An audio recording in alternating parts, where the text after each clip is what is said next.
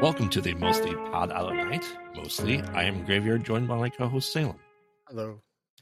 This is episode 28 of our weekly All Things Horror podcast. Uh, you know, we'll, we'll we'll go with this kind of a director theme for this month, and this director theme is M Night Shyamalan. Um, so we are preparing for his new movie, Knock in the Cabin, to by going back and revisiting all the horror movie works of M Night Shyamalan and determining, you know, do they still hold up? Do you think he can come back with good movies? Let's go ahead and discuss those, shall we? So for tonight's episode, we are going with Sixth Sense, Signs, The Village, and while he didn't direct Devil, he did produce it and write it. So we'll go chronologically as we always do, giving a quickly recap, and we'll be discussing our highlights, low points, for first thoughts if we remember when we first saw these movies, and then we'll discuss the twists. Um, and that'll start probably going to our ranting of some of these movies at that point. um, and out of 10 for this week, we are doing, I can say number of brain cells retained or number of brain cells lost out of 10 because some of these movies are quite dumb and they make you dumber. So, so we'll go into the first one, which is The Sixth Sense. All right. So, movie starts off with, um, I mean, all these take place essentially in Philadelphia or Pennsylvania area because M Night is from there. Um, Yeah, it's yeah, it's either Philadelphia or the area is described by how far away from Philadelphia it is. 45 miles from it. Yeah. Exactly.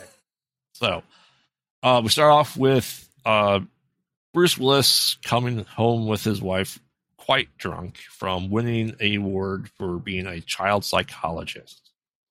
The Um, best, the best child psychologist. yes. How much do you think that frame cost? Do you think it's like sixty dollars? Do you think maybe a couple hundred? Yeah, that was interesting conversation piece. Um, so you know, the wife goes into the basement and has seems really confused by the wine selection they have in their wine cellar. Uh, because they were drunk from the award ceremony, they're gonna get even more drunk. I mean, that's fair. They're already home, so that's playing it safe. Gotta applaud them for that. Uh, and they start getting down heavy. They go upstairs and you know they're getting ready, and she realizes that the window was wow second, third floor of their uh, apartment or house, even. Oh yeah, Um, the, well, it's like a like a what, do- what do you call them? Bungalows in the city. yeah, like five feet wide, but like four stories tall, correct. Yeah, it was like Yeah. one of those. like a room per floor. um, and the window's broken in there, and then we see a very very skinny Donnie Wahlberg in his undies. Yeah, and one of his better roles, I would say. Yeah, his well, probably best role. ah, no, he's, he's done some good stuff.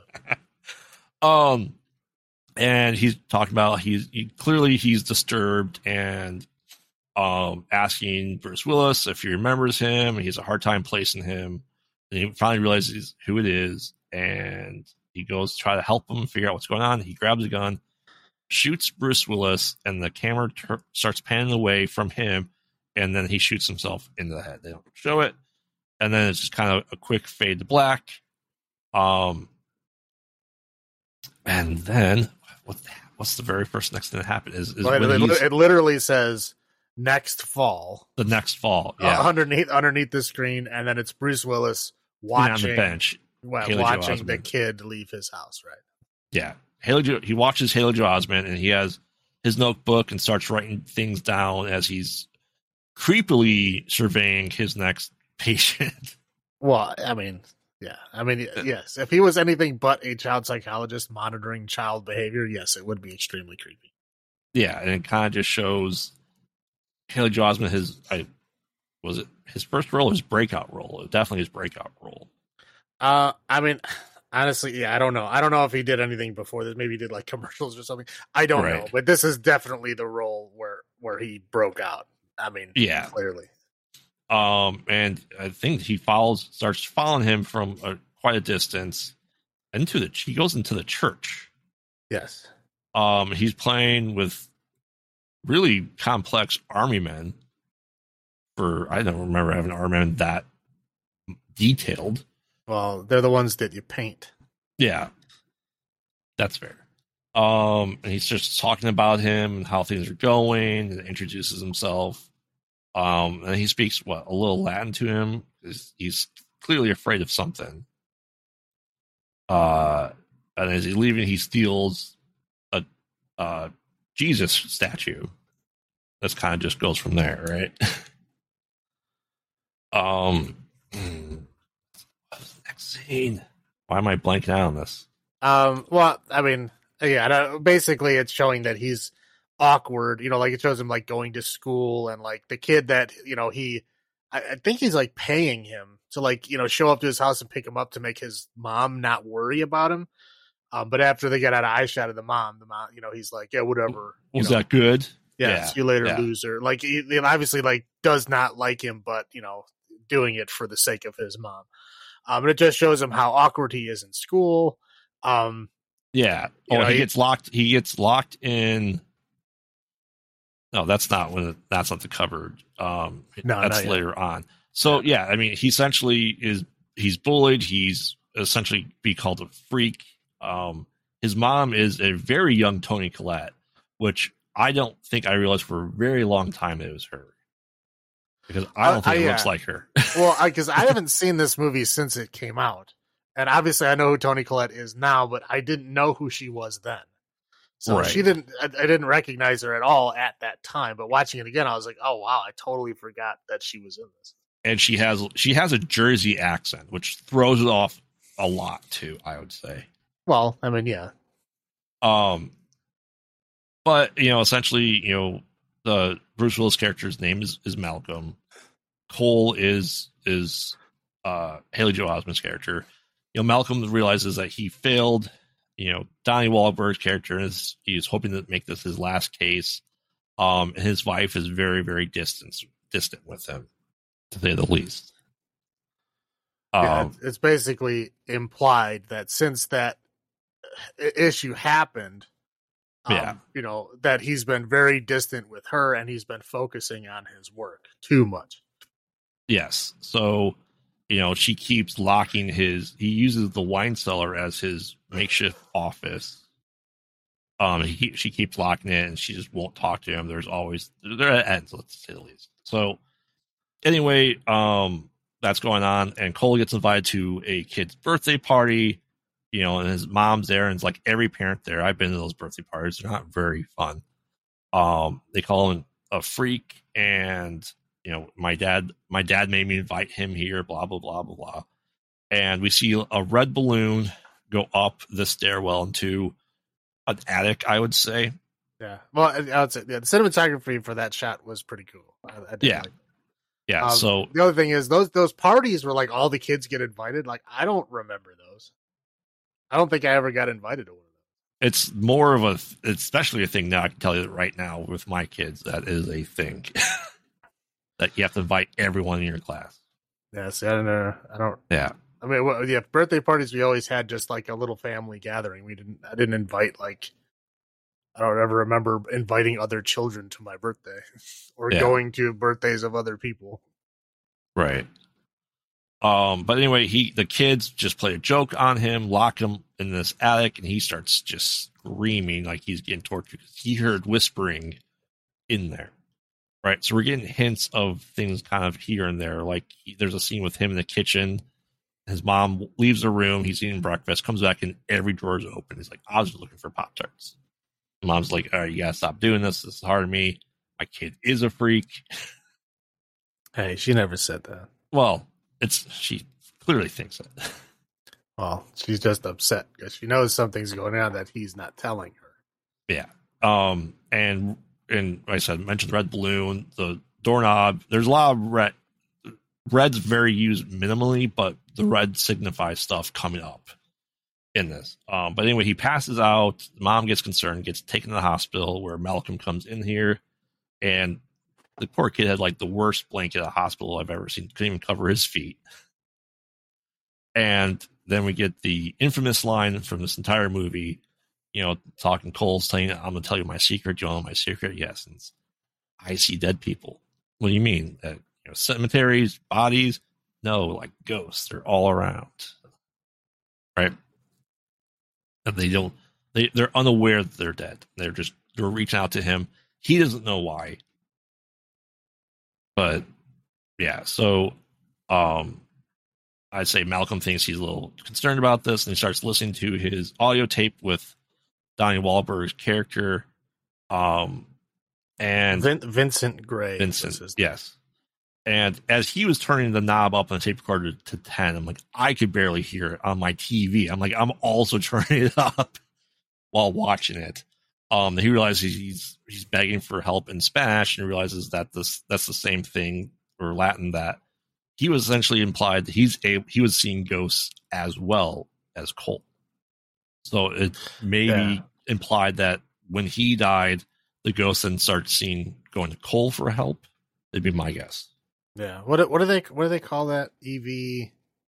EVP, Yeah. electronic It's- voice phenomenon. Yeah, yeah, yeah. Where you Yeah. can like supposedly, if you turn up like the static loud enough, Yeah. and there's a ghost around, you can supposedly hear it. That's Yes, exactly e- what it was. Yep, EVP. Um, so Malcolm suggests to Cole, like, hey, they're coming to you for a reason. Try talking to them and helping them out. Maybe they'll then go away. Um, you know, he he's like, okay, I think I can do that. And he starts doing it. He has a red tent that he makes out of clothespins. And one night he sees a girl throwing up in there. Um, and he's rightfully screamed out of there. Um, but then he okay, she's a little girl, man. Come on, well, scream and run away. It's just a little girl throwing up. What's scary about that? I can't handle vomit. I'd scream and throw up too. I mean, I wouldn't scream. I might go gross, but I'm not going to scream and run away. That's fair. Um. So anyway, he realizes that he goes back and starts. It's like, So you know, what do you have to tell me? And the kind of just fades, and then he's on the bus with Malcolm driving really far outside Philadelphia, um, to a wake where he essentially finds out that there's a videotape of the girl because the mom was poisoning her to keep her sick Right. and the videotape proves it and the dad watches it during the wake which is really really odd Well, okay. Well, it's also an old school wake. Yeah. It's old school wakes used to be in your house. Correct. Like that's yeah. Everybody would come over to your house, and the wake would be there. and tons um, of food Right. Yeah. I mean, well, yeah. The food was always a part of it, but I mean, now traditionally you do it in a funeral home. But Yeah. back, you know, in the old days, it was always you do it at your house. Funeral homes Yeah. are a relatively modern thing, so it's yeah, it's, it was like an old school way. Uh, to Yeah. Show the wake. um I mean, but I the guess, mom it, was I guess it makes sense because the evidence is there, and it wouldn't make sense for them to leave the, the Right. funeral home, go to the home, and then come back. yeah uh dad watches it and you're and they realize that she was also poisoning her little sister who's starting to get sick too the mom's wearing a red dress which is weird at a wake everyone else is wearing black she's wearing red but like i said that color is important to this movie I Um, think so- it's important to all of his movies. I think. yeah that's true especially the first ones we're watching Yeah. Um, yeah, essentially, you know, so yeah, the dad sees it. He's like, I knew you've been doing this. How could you do this? Blah, blah, blah. Anyway, he goes, he gets somehow King plays King Arthur in a play. Um, who's the director is Stuttering Stanley, right? The teacher. Well, yeah, well, yeah. That teacher. There was a, a scene earlier where um the teacher was asking, "Oh, what did this building used to be for?" Yeah. Um, and then Cole was like, "Oh, they used to hang people here," and he's like, "Oh no, they didn't, I don't know where you heard that from. This was a courthouse." Um, and then you know he was like, you know, basically that Cole was upset that he was staring at him, so he's like, "Stop staring at me," and he wouldn't stop staring at him, and so then apparently one of the ghosts knew the teacher and used Yeah. to make fun of him as stuttering Stanley. So he kept repeating that. So yeah, the teacher got really pissed off at him. That's how, that's where that came up. Really. yeah. And luckily, we only get like a minute of a child's play in this movie. I'm glad we only got the ending, ending of it. Um, so you know, Malcolm's there and he's talking about like, yeah, they're helping me. Um, and he tells him, uh, tells Malcolm's like, I know how to reach your wife. Talk to her while she's sleeping. Because there's another scene of the wife at the pawn store trying to give out the world's most expensive ring to some couple that didn't clearly want it and pressure him into buy it. And she starts uh, to the couple didn't want it. The woman wanted it. The guy didn't. Yeah, It's a very stereotypical way of looking. right. But they went to a pawn shop anyway, so I mean, it should be cheaper. Um, Uh, well, it's an antique store. Antique is different from pawn. Yeah. Um, but she started moving furniture, and her, I guess, coworker there is clearly hitting on her, and they're about to kiss, and the window smashes, and you see Malcolm walking away. So he realizes that this is ending. Um, and you know he comes back to his house after talking to Cole, and sees the guy leave. Then he enters the house, and then we cut back to Cole, who they're stuck in traffic, and um, there's a bike accident, and then he tells his secret to his mom, who didn't believe him at first. Like, you know, the person died. Where is she? Outside my window, and you know, telling her what happened. Um, and then you know, grandma comes and talks to me, and she tells the secret of like what the mom asked at the grave, and you know, are you? Do I make you proud? The answer is every day. So the mom finally realizes that he's special and has this, this ability. He's a medium. he's a medium yeah. Long island medium no. Um so you know malcolm finally comes home in his sleep. She's watching their wedding tape and he starts talking to her you know say i miss you. I miss you too. And she drops the wedding ring his wedding ring from her hand he realizes that it's not on his hand and he starts then we have all the flashbacks of you know that people only see what they want to see. So the reason why he couldn't get into his basement is not because the door is locked is because there was a table in front of it. Um and he was just seeing all the stuff and the reason why there was no interaction was because he was already dead and so she was there's no he never we never see him interacting with anyone the entire movie other than cole um and he flashes back to not hear shot and then ends with him um showing being dead in there and then him realizing you know let's go to sleep it'll be all okay in the morning and then fade to white and the movie Right. Um. Now I was because obviously I've seen this before. Um, Yes. I I this is the, the only the second time I've watched it because the first time I watched it it was pretty good, right? Yeah. Uh, but I was like, if I know this twist, this movie is not going to be good the second time, right? And I just kind of got that in my head, and I just avoided it ever since. I've been kind of sort of meaning to watch it again, but I never got around to it. I didn't want to ruin it. Um, so this is actually the first time I've watched it since um that. 1999 Yeah, since 1999, since it came out, I watched it, um, and it was interesting because I was really watching to see, you know, like if there's any kind of screw ups, and there really, really isn't. I mean, it's pretty No. good. Like whenever he sits in a chair, he doesn't move the chair. He doesn't. He doesn't like nothing. He nothing gets moved around. He just like sits and and it, nothing around him reacts. The only time it does is uh, when Cole is in the hospital bed. You know that scene where he says, "I see dead people." yeah Um, he sits down in that stool next to him, and and he does roll the stool over to him.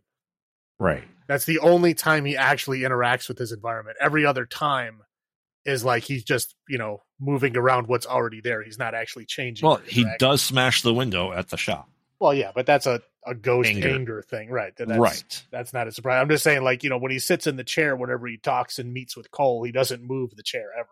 yeah so i mean what was your your your first thought with this was like oh this is this is great right it's very twisty and it wasn't a twist that you necessarily saw coming i said we'll get more to the twist later but overall you, did you think like okay i have to l- watch for m night Shyamalan movies going forward Uh, well, the very first time I watched it, yeah. I mean, I was I was very impressed. I, I thought it was very cool because it's, um, I mean, you watch it, even watching it the second time. I mean, the, the movie just kind of flies by. I mean, it's like yeah it's like an hour and forty five minutes, but it doesn't feel like it. I mean, No, there's there's not at all. stuff there's stuff happening the whole time. I mean, it's it's a pretty solid story. I mean, there's uh, every scene has a purpose. Everything, you know, like I said, the cinematography is good. I mean, this, the the way that it's presented, it's kind of like kind of like a, a gritty, um, you know, presentation where it feels kind of Mhm. dark and it always feels like ominous. Like it always feels like the camera's maybe a little bit too far away sometimes to try to give you that that isolation feeling. You know. yeah Um, I think again, I think it's it's really done well, and, and it's uh, yeah. I mean, it's it's so I, when first time I watched it, I'm like, yeah, I'm definitely gonna be watching everything that he makes from now on. Oh yeah Um, that changed almost immediately. But at the time when I watched this, I was like, "Oh yeah, this is great. Moving forward, this is going to be fantastic. We got a new person making great movies." Um, yeah, yeah. So at that time, yes, I was very much excited. Yeah, I mean, I saw this. I'm pretty sure I saw this in theaters, and because it's one of those things. Like, if you knew the twist going ahead of time, you might ruin it. But I've watched it more than once. This is not. I don't know how many times I've watched this, but I mean, it's a good rewatch. And knowing the twist, and you rewatch it, then you start looking for these clues, which is a sign of a good movie. Mm-hmm. That you start to realize all these pieces do fall in the line. So I think it's definitely something you have to watch more than once to fully gather every piece of information. Um, but yeah, I was I was excited. I'm like, all right, we have a good suspense horror movie. You know that I was excited for M Night Shyamalan at this point in time too. Um, highlights, you know, cinematography, as you said, the acting, what especially from Haley Joel Osment was amazing. Yeah, I mean, I, I, as a general rule, do not like child actors. Um, yes, just be, just because at like ninety five percent of the time they try to like rely on them and they cannot handle the thing that they're trying to like hinge the whatever on you know the emotion on.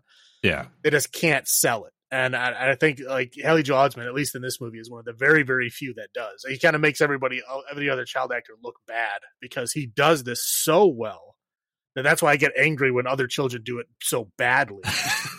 is because it's like, no, there are instances. Look, look at this one right here. This instance, he did a fantastic job. Like, why can't every other kid do that? He car- he carried the movie. Oh, he definitely, he absolutely did. Um, yeah, phenomenal. Like, and there's big names in here too that you just didn't realize it at that mm-hmm. point in time. Um, I said without getting well, said we'll get we have the uh, spot for the twist. Any low mm-hmm. points though for the movie for you? Um, low points. Uh, when I was watching, I was kind of looking out for it. I think the low point would be um when he's talking to her in her sleep. Mm-hmm. Um, that conversation is really stupid.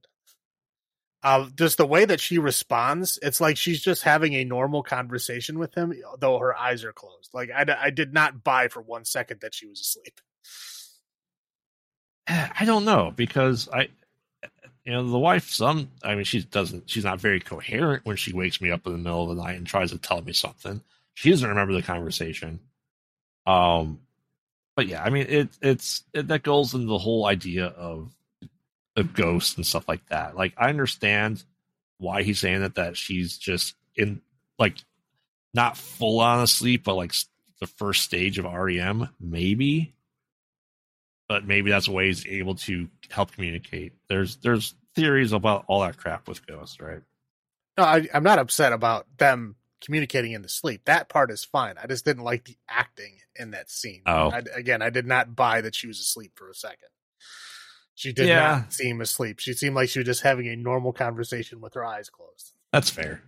I can yeah, I, can get on, on board with that as well. Point. um, and he does. Uh, I guess he seems to pan and stay focused on things for too long. And a lot of it is to people's back of their heads. Well, he does that on purpose. Is like when he's trying to focus on something on a scene, he'll like purposely focus on something else. Yeah. And then like kind of like basically make you numb to that one thing that he's focusing on so you focus on everything around it. He does um, this a lot, especially yes, in these yes. movies that we watched for this yes. week. I noticed that trend because we watched. I never watched these this close in order. Yeah. Well, again, it's like it's like one of the things that that he does.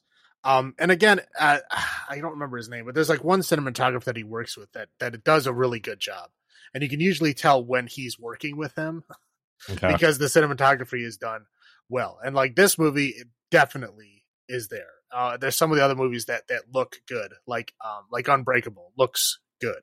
Yeah, I'm pretty sure it's the same guy. Some of these other movies did not, and that's why they don't feel the same. Like some of them just straight up feel like amateurish. I mean, they really feel like it's like a yes. film student movie. And um, I'd say he carries this on in the TV show Servant, which is by him, M Night as well, and right Philly, and same styles is still there. I would say. Oh yeah, I mean, I, mean, it's a signature thing. I mean, it's not. Yeah. That's something you can just turn off. I don't think. Yeah. All right. So the twist. Uh huh. Um, this is probably going to be the least ranty we get on the twist. right. Well, this one it really, really has two. Right. Mhm. Um, the first one is that the kid sees dead people. Yep. I'm pretty sure that part was like known before you even watched the movie. Oh, That's definitely in the trailers. Right. I was gonna say like like you knew that twist before you go into the movie. Again, when you watch the movie at, at first, they don't like just go into it saying he can see dead people. Like you have to build up to that. Yeah. I mean, there's hints to that, but you really don't know it for sure until after he says it, and then you actually see the ghosts that he sees. Correct. And I would say as soon as I noticed that too, as soon as he said that, it stopped being a Bruce Willis movie and became a Haley Joel Osment movie. Like the character's perspective twisted more so to his character. Right. Yeah. It it like it hard focused on him until his story was done, and then it refocused back on Bruce Willis again. right. It's like so yeah, after that happened, it's like yeah, Bruce Willis kind of like says goodbye to him. Like Yeah. like he's leaving the the movie. Uh, I mean, that's what it feels like. And then yeah, Yeah. and then Haley Joel Osment has his closing moments with his mother, and then he's out of the movie. And then it goes back to Bruce Willis, and then he gets to finish out his own part. Full circle. Yeah. Right. Yeah. But I Um, mean it you you don't see we don't see any ghostly activity until that line. Like we see things, but we don't see the ghosts. Right. Right. Yeah, we know he's scared of something. We know there's something going on. Like Right. I, I mean, if you really, you know, noodle it out, you might figure out, okay, he's probably getting this information from something or somewhere around him, right? Yeah. Um, but again, you don't you don't see that stuff actually happening until after he says it to Bruce Willis. Um, and then of course the big twist after that is that Bruce Willis is a ghost. Correct. So the entire time, the entire movie, he's been a he ghost shot, the yeah. whole time. Well, yeah, the very first scene he's alive, but the rest of the movie and all the interaction with Cole, he's been a ghost. Correct. Um, which again is is interesting. You watch it the first time, like I didn't, I didn't see it coming at all. No, and, and I don't think. I mean, there was definitely hints, and well, I, I think the third one on this list, I'll say there's no flat out lies to us. Yeah, I know. The, yeah, the, well, yeah, the third one definitely does. I mean, yeah, I was going to bring that up. I mean, literally in the first scene of the movie, it lies to you. Correct. Hard, we'll get to that. Hard yeah. lie. Maybe- Okay, we'll get that later. Um, Oh. but yeah, but yeah, this one it doesn't uh, explicitly lie to you. Again, if you watch it after knowing the twist, you can you know pick out. Like I said, he doesn't move chairs when he sits in them. Like usually, you pull the chair out or sit in it or whatever, or Right. move stuff around in a desk or whatever. Any of that, any of that stuff, he doesn't do any of that. You know, he doesn't change his surroundings at all. The only time he ever does is, like I said, when he sits down in that tool and wheels it over to him. That's the only time he ever interacts with the environment around him. Right. And Um, when we see when we see Bruce Willis's character interacting like he comes home one day from school, but he's sitting there across from his mom, and we just assumed we filled it in their head that they're having a conversation about Cole.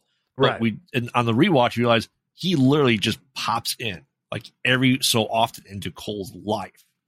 It's Right. only at certain points. Right. And and that's the thing is, you know, and that's why he says a couple of times, like while they're doing stuff, like don't leave, like don't, you know. But he's he means like you know he can't say don't disappear because then you obviously don't give it away.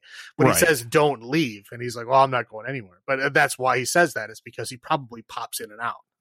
Correct. Um, but yeah, and, and like yeah, the, like Toni Collette, his mom does not interact with him at all, and you assume that she does, but she doesn't. And all the people walk around him at the wake. Yeah. You know, we see him supposedly meeting his wife for dinner. He goes to reach for it, but she just takes it. So it's we don't see him interacting with anything other than sitting. Right. Yeah, and like the wife doesn't look at him. Like she's Correct. looking out in the distance, but I mean, you can tell even in, in the way that she's sitting that she's not looking at him. She's looking through him, you know, out like a different way, you know, Right. just kind of distracted. And she goes like, the one thing that she says is like, happy anniversary. right. And she leaves. But I mean, that's again, now that we know the twist, she's just saying that because she was trying to celebrate their anniversary with him not Yep. there. Correct. Um. Now, I don't. I don't think in any way, she performed the twist ruins the movie. I think it's No, it- not at all. it's as we discussed. Highlight is definitely this. Like it. It. I'd say for the very long time, a twist hasn't come along like that in a long time in these movies. Right? That's fair. I mean, yeah, not one that was this meaningful that I did not see coming. Right. Usually Right. We, we watch enough movies that we can generally tell kind of the twist of what's coming up. Right. Right? I, it's just the nature of things. But I mean, this really as people aspired to make twists as good as M Night from this because of this movie. Yeah. What was what was that werewolf movie? Werewolf Within something. Yeah. With the with the AT and T girl in it? Yeah. Werewolf Within. Yeah, that one had Yeah. a twist I didn't see coming. No. but But let's just say it's that was so rare. the last one. But it's rare when it happens. Yeah. Correct. I'd say Identity didn't have a twist we saw coming either. No, I well, I didn't see that twist coming. No. No, no. Um, but do you think knowing you know this is only your second time watching it? Mhm. Do you think knowing the twist as you were concerned would ruin the movie? Going on the rewatch. Well, yeah, I was concerned. That's why I never rewatched it. I mean, I was very concerned that it would ruin the movie. But having finally rewatched it again, I can say it doesn't. It really doesn't. No. It- it's really, um, it's really just as interesting to watch. I, again, watching it like over and over again. I don't know about that, but I mean, it's you can definitely watch it a second time, and it's and again, even watching it the second time, the movie you know kind of speeds by because it's Yeah, it's well done. I mean, everything's kind of pieced together well enough to where it's kind of like moving along the whole time. and do you do you feel like do you feel like you since you know M Night's movies now that you're able to catch these plot points easier on the rewatch? Uh, well, yeah. With, with his movies, yeah, you're always you always got to be looking for something because there's always a twist. It's like every movie he has. There's never a movie that he has that doesn't have one.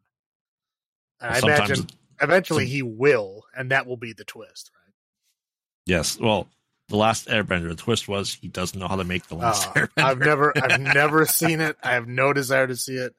But again, I never watched the last Airbender, of the show. So again, I don't want to watch that and be like, man, it wasn't that bad. But again, I don't have anything to reference it to. I know Right. that the fans of the show hated it, and I don't want to. Absolutely. And I've heard it's a good show.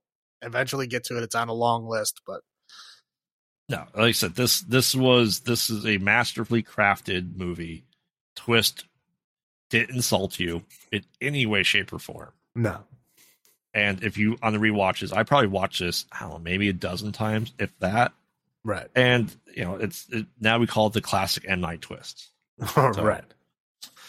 Um, so let's get on to our rating, unless you have anything else to talk about on the twist on this. No, Without, no, no. Okay. For. Um, so number of brain cells lost. Now we're, we should be zero to ten, but it will still keep zero to ten. Um, out of ten being the best movie possible. I don't know. I mean, this ha- this is pretty high up there. I would have to go to a nine, honestly. It's so masterfully done, beautifully shot, and it doesn't insult you with its twist. Like some people try to, as we discussed, people purposely leave out plot points to go, haha, we fooled you. I think it was done perfectly execution wise. What about Uh, you? Um, yeah, no, I yeah, I think it's it's a very well done movie. I liked it a lot. Um, I would probably give it an eight. Eight. So yeah, I'd give it an I'd give it an eight out of ten. Um, yeah, but again, I'd say that's the first time I watched it. I might go higher. You know what I mean? Like the very Yeah. first time I watched it, I was like, wow, that's great. Um, but having watched it the second time, um, you know, just just kind of watching all the the the, the points and stuff like that, still Mhm. really good. I mean, again, it's this is still above my rewatching threshold. Um, yeah, still really good. But I don't I don't know if I would go that high. So I'll say Okay. That's fair. That's perfectly fair. All right. So then you will lead us through our his his next his next movie wasn't Signs, but his next horror movie was Signs. So I'm- Right. I'm, pretty sure Unbreakable was next, but we're right. that's not horror. Right. No, because again, yeah, I watched The Sixth Sense and then I watched Unbreakable and I loved both of them. oh, Unbreakable so is that- amazing. Right. I would say I I like Unbreakable better than The Sixth Sense. Um, but then yeah, and then I was like, signs like, oh, this could be good, right? Yep. Because this is before Mel Gibson had his breakdowns. Um, so Mel Gibson was still in good standing at this point in time. I liked Mel Gibson. I've, I've always liked Mel Gibson because of the whole Mad Max, you know, connection. And Lethal Weapon, probably. Uh, I mean, Lethal Weapon's okay. Don't get me wrong, but Mad Max is definitely. I mean, Yeah. it's one of my top five franchises of all time. I love love those movies. So of course you have to love Mel Gibson because he's the character, right? Right, and we Um, get introduced to, you know, uh, River Phoenix's younger brother. I don't think I remember Joaquin Phoenix in anything before Signs. that I paid attention to. Was it? Glad- Gladiator. I guess that. A pretty big movie, dude. he was like one of the main stars in Gladiator, which was a huge movie. A Ridley Scott directed huge movie. That's that begs the question: Did I see Signs first or Gladiator? I mean, Probably. Signs. I, I mean, I'm not saying that you knew of him before that. I'm just saying like he was a known quantity before this movie. Um, because Gladiator was was 2000. I think Signs was what 2002. Yeah, Yeah. So I mean, this was probably one of the things he did right after Gladiator. Um, but yeah, Gladiator. I think Gladiator was the first thing that I knew him from, yeah, or at least the first thing that I can recognize him from. that's fair. Um, and this also had Colin Culkin's younger brother, Rory, and then yeah. Yeah, Rory, who was in Scream Five, Mhm. four, Scream Four, and then Abigail, whatever her last name is, Abigail uh, Breslin. Little Miss Sunshine, Zombieland. Yep. Uh, yeah, yeah, yeah. This, yeah, this is where she got her start too. Yep. Um, I don't even know how old was she in this movie. Like six. Yeah, about six. yeah, she was very, very young. Um. Anyway, so yeah, so we got a, a star-studded cast here. We got Mel Gibson, Joaquin Phoenix, um, Rory Culkin, and Abigail Breslin is the family, right? Yep. Um, Mel Gibson plays a priest. Um, at this stage, he has lost his faith.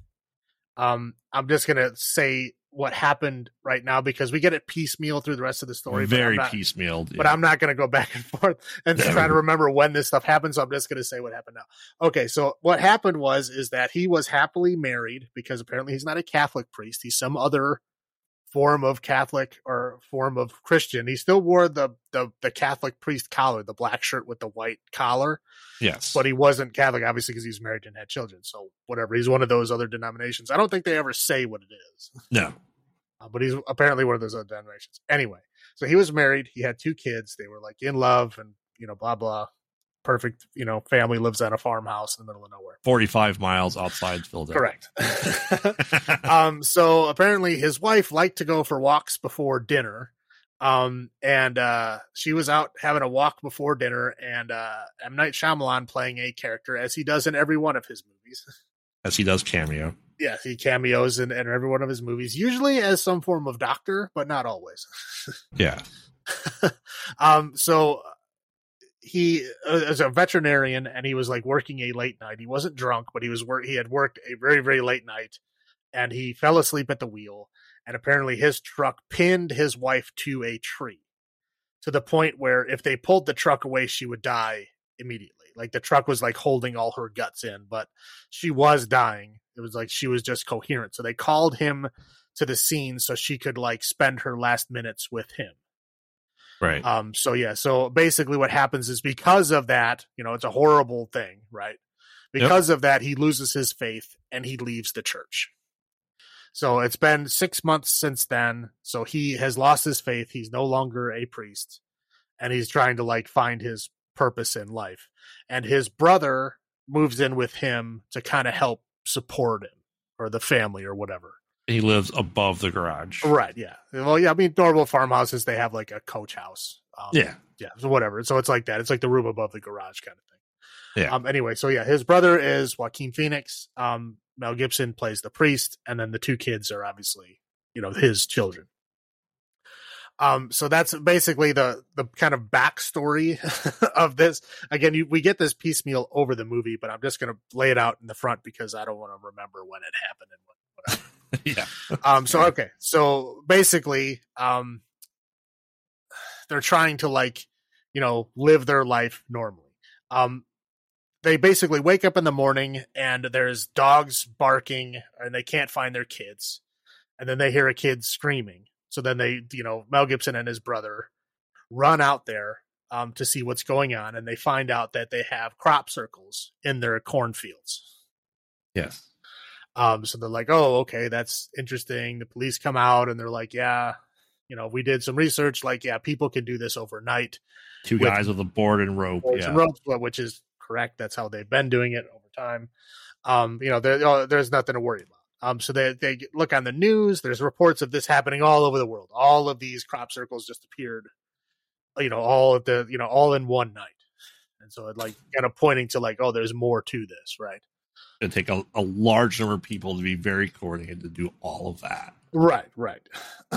um, so they're kind of like, um, you know, okay, you know, we, we're trying to like, you know, get over this, get back to normal. So they like, you know, go into town. Um, they go into town and like people are acting goofy because, you know, they're they're seeing people are seeing stuff, uh, you know, like lights and like people sneaking around throughout the world, and so it's getting the world kind of unnerved. Um, and but Mel Gibson doesn't want anybody watching the TV because you know he's like it's getting kind of crazy. You know, we don't want I don't want you guys watching TV because everybody's getting crazy. I don't want you guys getting crazy too. Um, so essentially, his one dog, um, kind of gets crazy and tries to go after his kids. Yeah, he's got two dogs, um, two German shepherds. Anyway, so the dog gets crazy and tries to go after the kid. The other kid has to kill it. Um, it kind of talk, kind of the way that they talked about it is like, oh, he jumped on me and fell on me, or out of something like that. I think they were just trying to say that the kid didn't do it on purpose, to kind of just, I guess, so you don't think badly of him or so. I don't know. Um, but anyway, so he kills the dog. Um, but the dog was obviously like upset and trying to attack him. So they take the other dog and they tie it behind the garage. Um, at a later point, that dog kind of sort of turns on Mel Gibson too.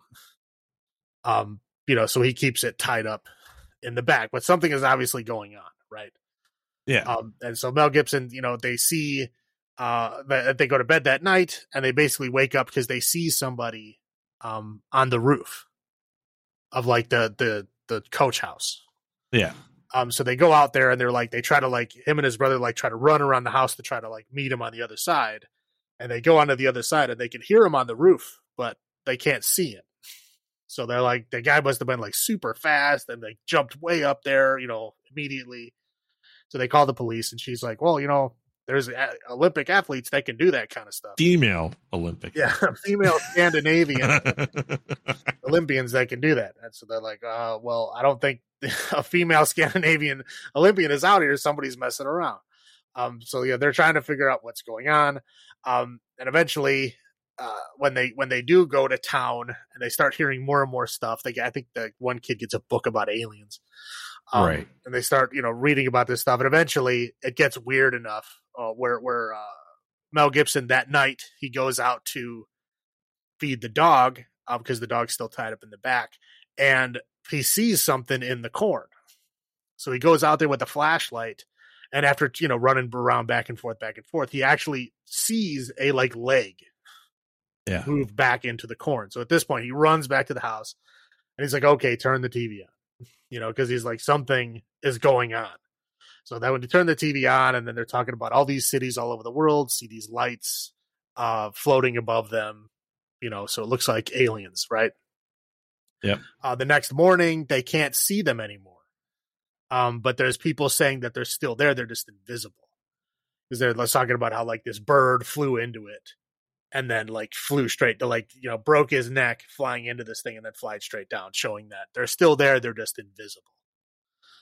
Um so at this point like everybody's getting like conspiracy theory level you know like uh, they're reading this you know alien book and they're talking about like why are they here?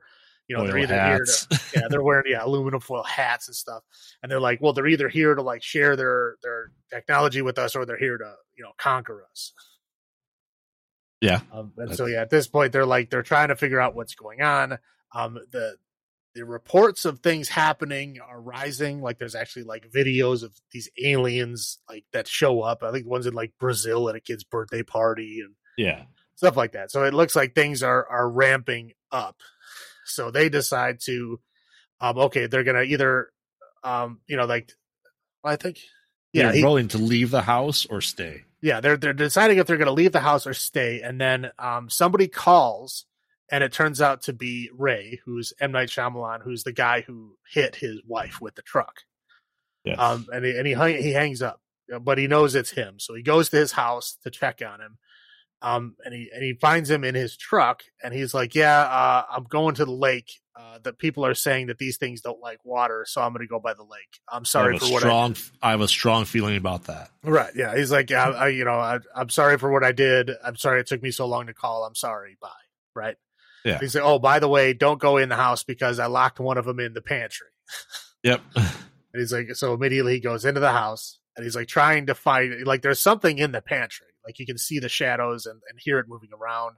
He's like trying to use the knife as a mirror to like see under the door, uh, which does not work. Uh, he's like putting his head on the ground to like try to see in there and he can't see anything.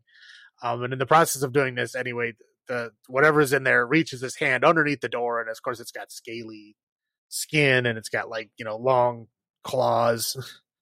Um, so he reacts and he cuts two of his fingers off with the knife, but he leaves it locked in the in the pantry. And there, there's like a door or like a howling, howling in pain. Yeah. yeah, yeah. But there's like a, a table like holding the door shut. So he like leaves and he goes back home. Um, and then when when he gets back home, he's like, okay, yeah, these things are totally real. I really saw one this time. Um, we need to board up the house. So they like they board up the house. Um, you know, they kind of like just lock all the bedroom doors because they know they don't have enough to board up all the windows up there. So they basically board up everything downstairs. Um, and then you know, kind of board the the doors shut, and then just kind of wait to see what happens. Um, and eventually, of course, the aliens attack the house. Uh, After banging- they have, after they have the, what they think is their last meal. Oh yeah, the last meal. So like, yeah, everybody gets to pick what they want. So like, the little girl picks spaghetti, the kid picks French toast, um, the brother picks chicken teriyaki, and uh, Mel Gibson picks a cheeseburger with bacon, Lots Lot- of bacon. lots of bacon. Yeah. So they they he cooks everything, and they all sit down to eat, and they're all like, "Can we pray?" And he's all like, "No, we're not praying." And he gets all, you know, shitty about it. And the and kids them they hate them. Yeah, Yeah. and then yeah, the kids all hate him now, and everybody's crying. And then he tries to eat, and he can't eat either. And then they all have a big group hug, yeah. uh, and then apparently don't eat. yep. I was like, that's a hell of a waste of food. Anyway, um, so you know, they basically kind of like hunker down, like you know, they're gonna they're gonna wait this thing out. Um, aliens like you know start attacking, but they're like basically banging on the walls and stuff. They're not really doing anything major um, until they hear them basically break in upstairs um, to the point to where they've like breached the the house, right? Yep. Um, so they're like, okay, well, we got to go in the basement, right? Because there's no way they can get in. So we go in the basement. Um, they lock the door and then they, they come down and they're like trying to get in the door. They're holding the door closed. Um, the one, the brother's looking for something to hold the door closed. And while he does that, he manages to break the only light bulb. yes. One Yes. singular light bulb. Right. Well, the one light bulb for the entire basement, he breaks it with the, what is it, a pickaxe or something? Pickaxe. Yeah. Uh, it was a pickaxe. And then, like, you know, of course, they find like enough flashlights for one for everybody. Um, so they're all like just hanging out down there. Um, but then the aliens, they basically figure out the aliens are, are banging on the door, but they're not really trying to break in. They're just trying to distract them. And they're like, "Ooh, what are they doing?" And that's when they figure out that there's like a coal chute that they have. Um, and then the, the the little boy was standing by the coal chute, and the alien reaches out and like touches the little boy. Um, and they manage to, to like you know block it off, and and the alien doesn't actually get in, but the kid the has kid an has- asthma attack, right? Right. Um so because he's got asthma and his medicine isn't he doesn't have his medicine on him. Um so he's like having an asthma attack and mel gibson's like trying to like you know work him through it the the psychological way. Right. um and eventually they all fall asleep. Uh, they wake up and uh the brother had found a box of light bulbs so he replaced the one light bulb that he broke.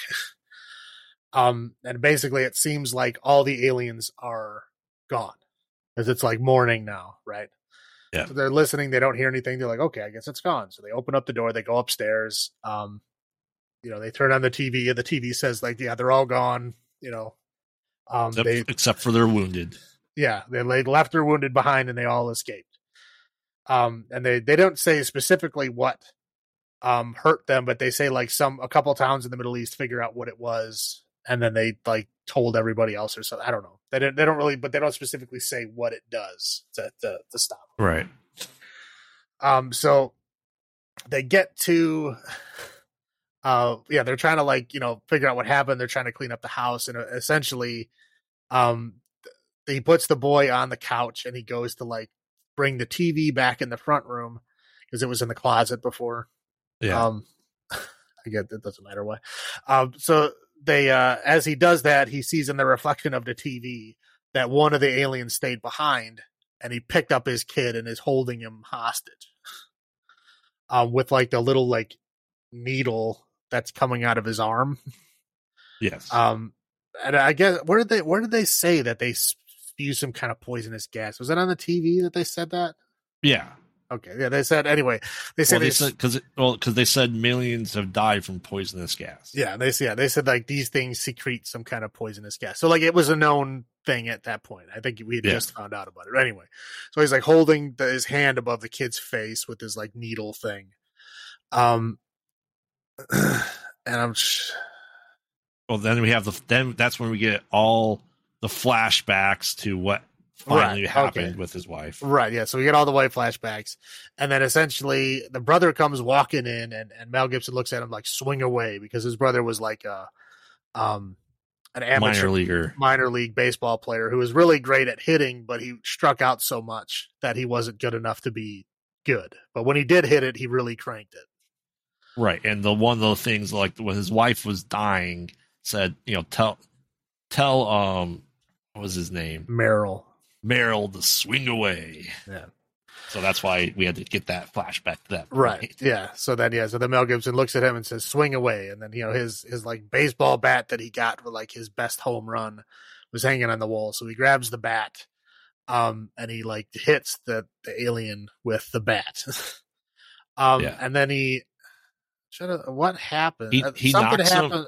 He, knocks him on the ground against TV because the daughter leaves glasses of water everywhere. So the water falls onto Right.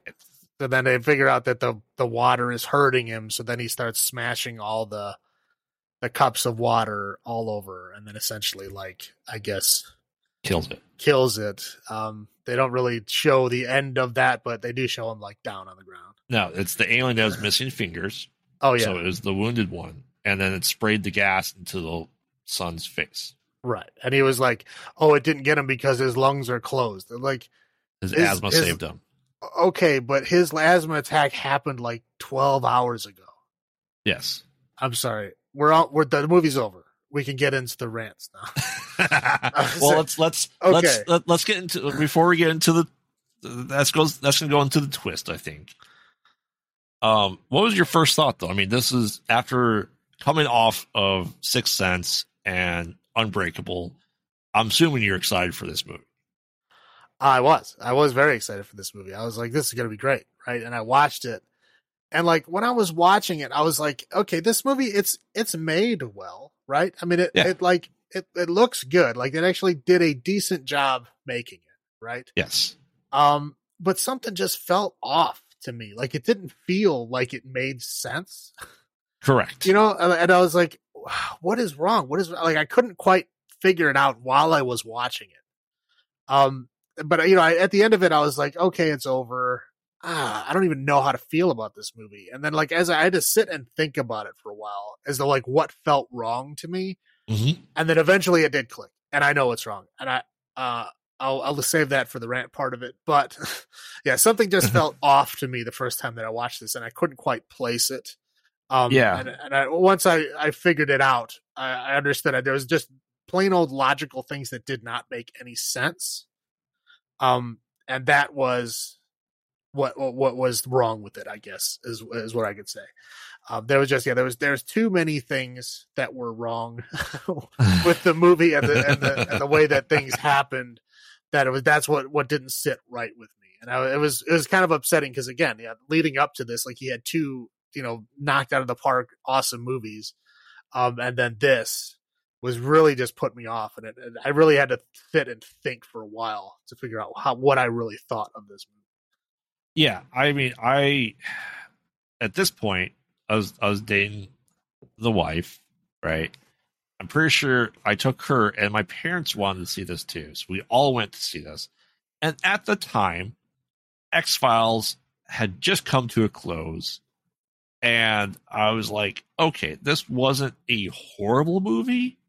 It wasn't as good. There's parts that scared the crap out of Alex Scott. You know, she doesn't really like mirrors or anything like that. So like the, the alien going, you know, the reflection in the TV scared her. She didn't like that part. Um, but I would say the only good acting part was the asthma scene in the basement. Like he was, yes, I know he's not supposed to be very emotional, Mel Gibson's character, but the asthma scene, that was probably the best acting in the entire movie, unfortunately.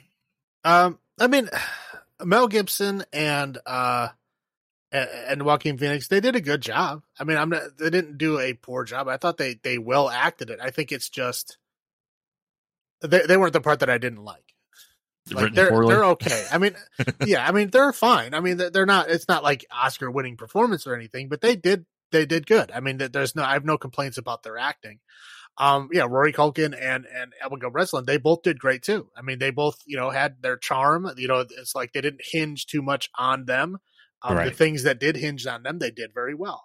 Um, again, it's like it's kind of the same thing in The Sixth Sense. Not as good as Haley Joel Osment, but again, it was it was done well. Again, you know, yeah. it was two child actors who I, as a general rule, don't like, but these did a good job, and I, you know, I have no complaints there. Acting, pretty much all around, I have no complaints. So, would you say that's a highlight for you? I don't know if it's a highlight. You have highlights? Um,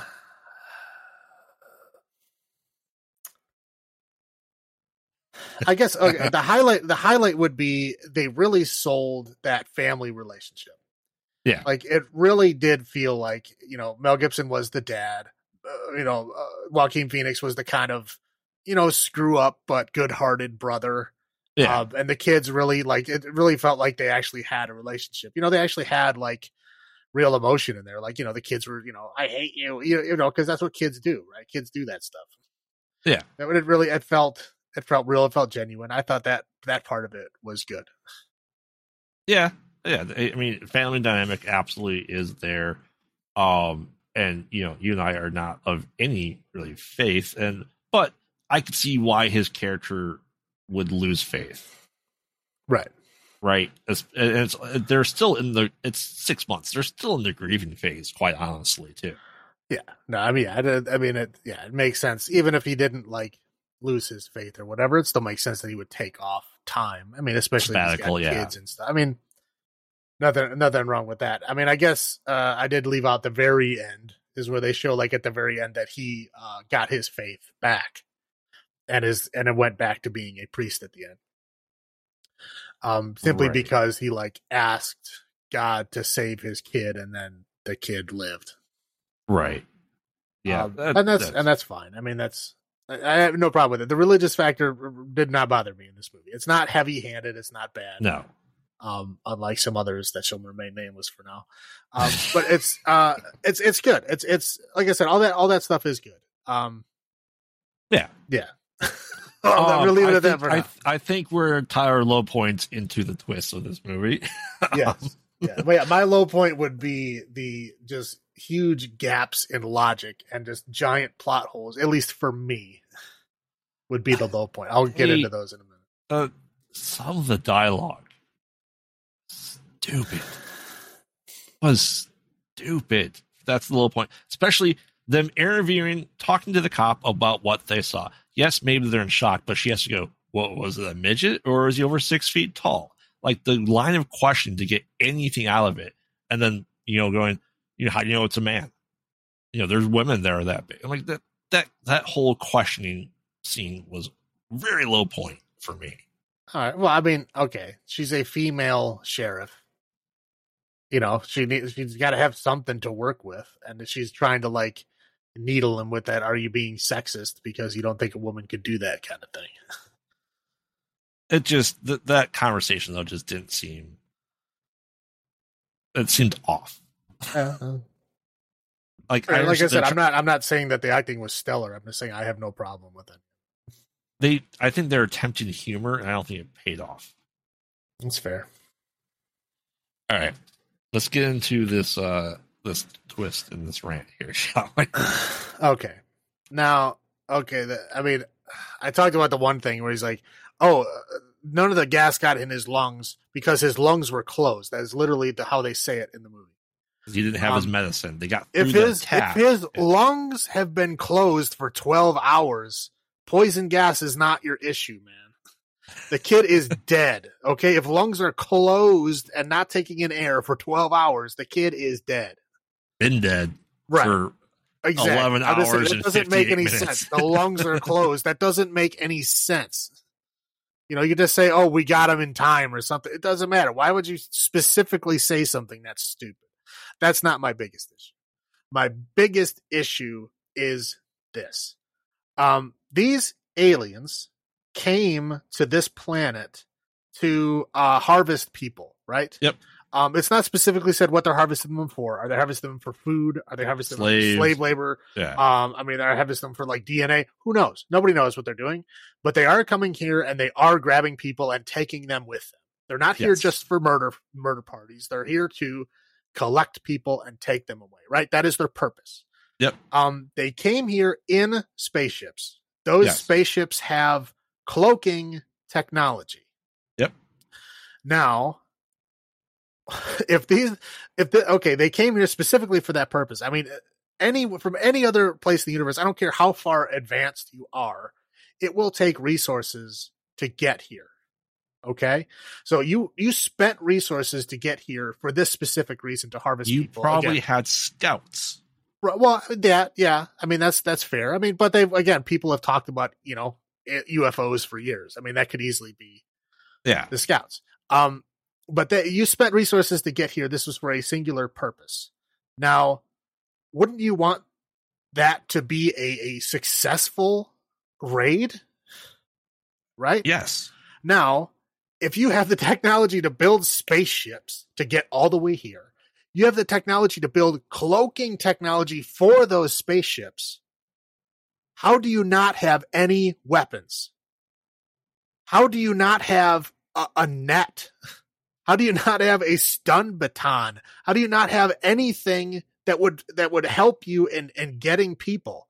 Right? Because obviously you're grabbing them, taking them back whole, right? You're trying to take them alive. Again, maybe you're going to kill them later, whatever. We don't know that.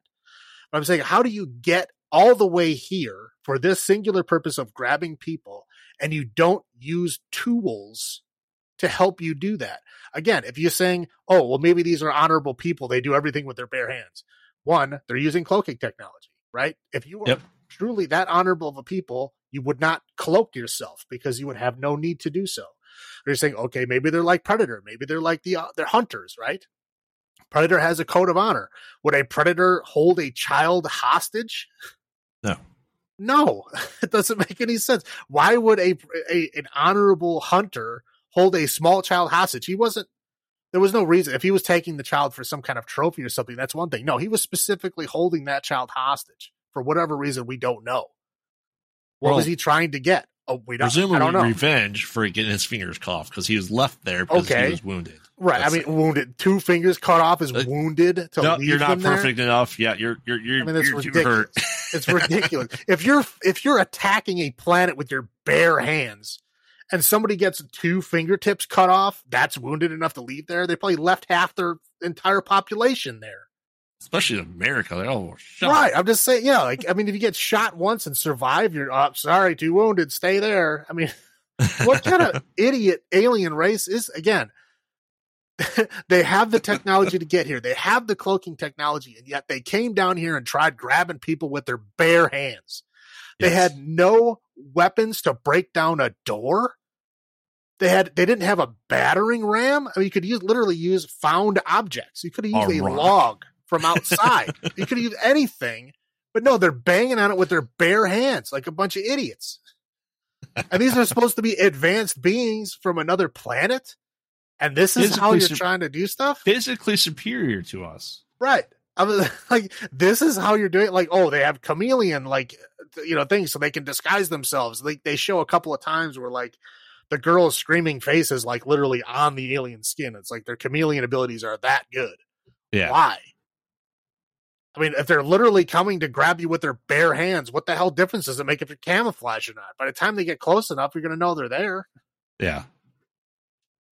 I, would- I mean, it's just there's such the huge leaps in logic. I mean, that's that's to me that's a plot hole you can drive a freaking bullet train through.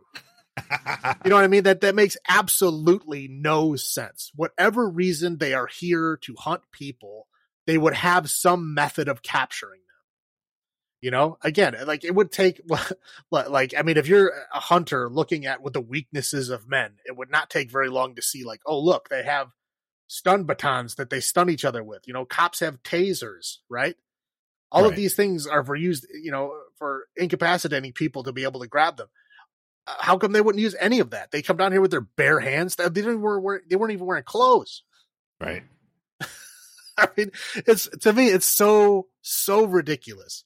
And then, you know, even like, oh, they say, how ridiculous is it that they would attack a planet that's two thirds water if they're allergic to water? Yes. Right. Again, and I, and I get that. A lot of people assume that's what I'm going to rant about. They almost always do. Like, oh, I know what you're going to rant about. It's going to be the water thing. No, really, it's not. Because again, I watch a lot of sci fi. Okay. I have to suspend my disbelief a lot to enjoy of probably the majority of the sci-fi stuff that I watch, right? Because a lot of it doesn't make sense. You have to you have to believe certain things in order for it to be fun. Yes.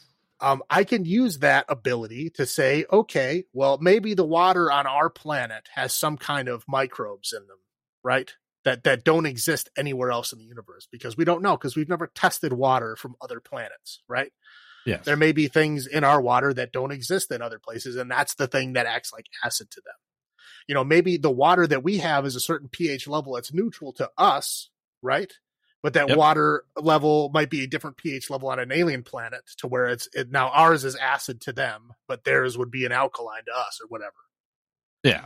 Whatever it is. I mean, but I can again, I can use that ability to see past that and and and suspend that disbelief. So the water thing, I'm not so upset about the thing that that pisses me off is just that they would come here without any tools, without any weapons. Again, what is the key to technology? The key to technology is your thumb.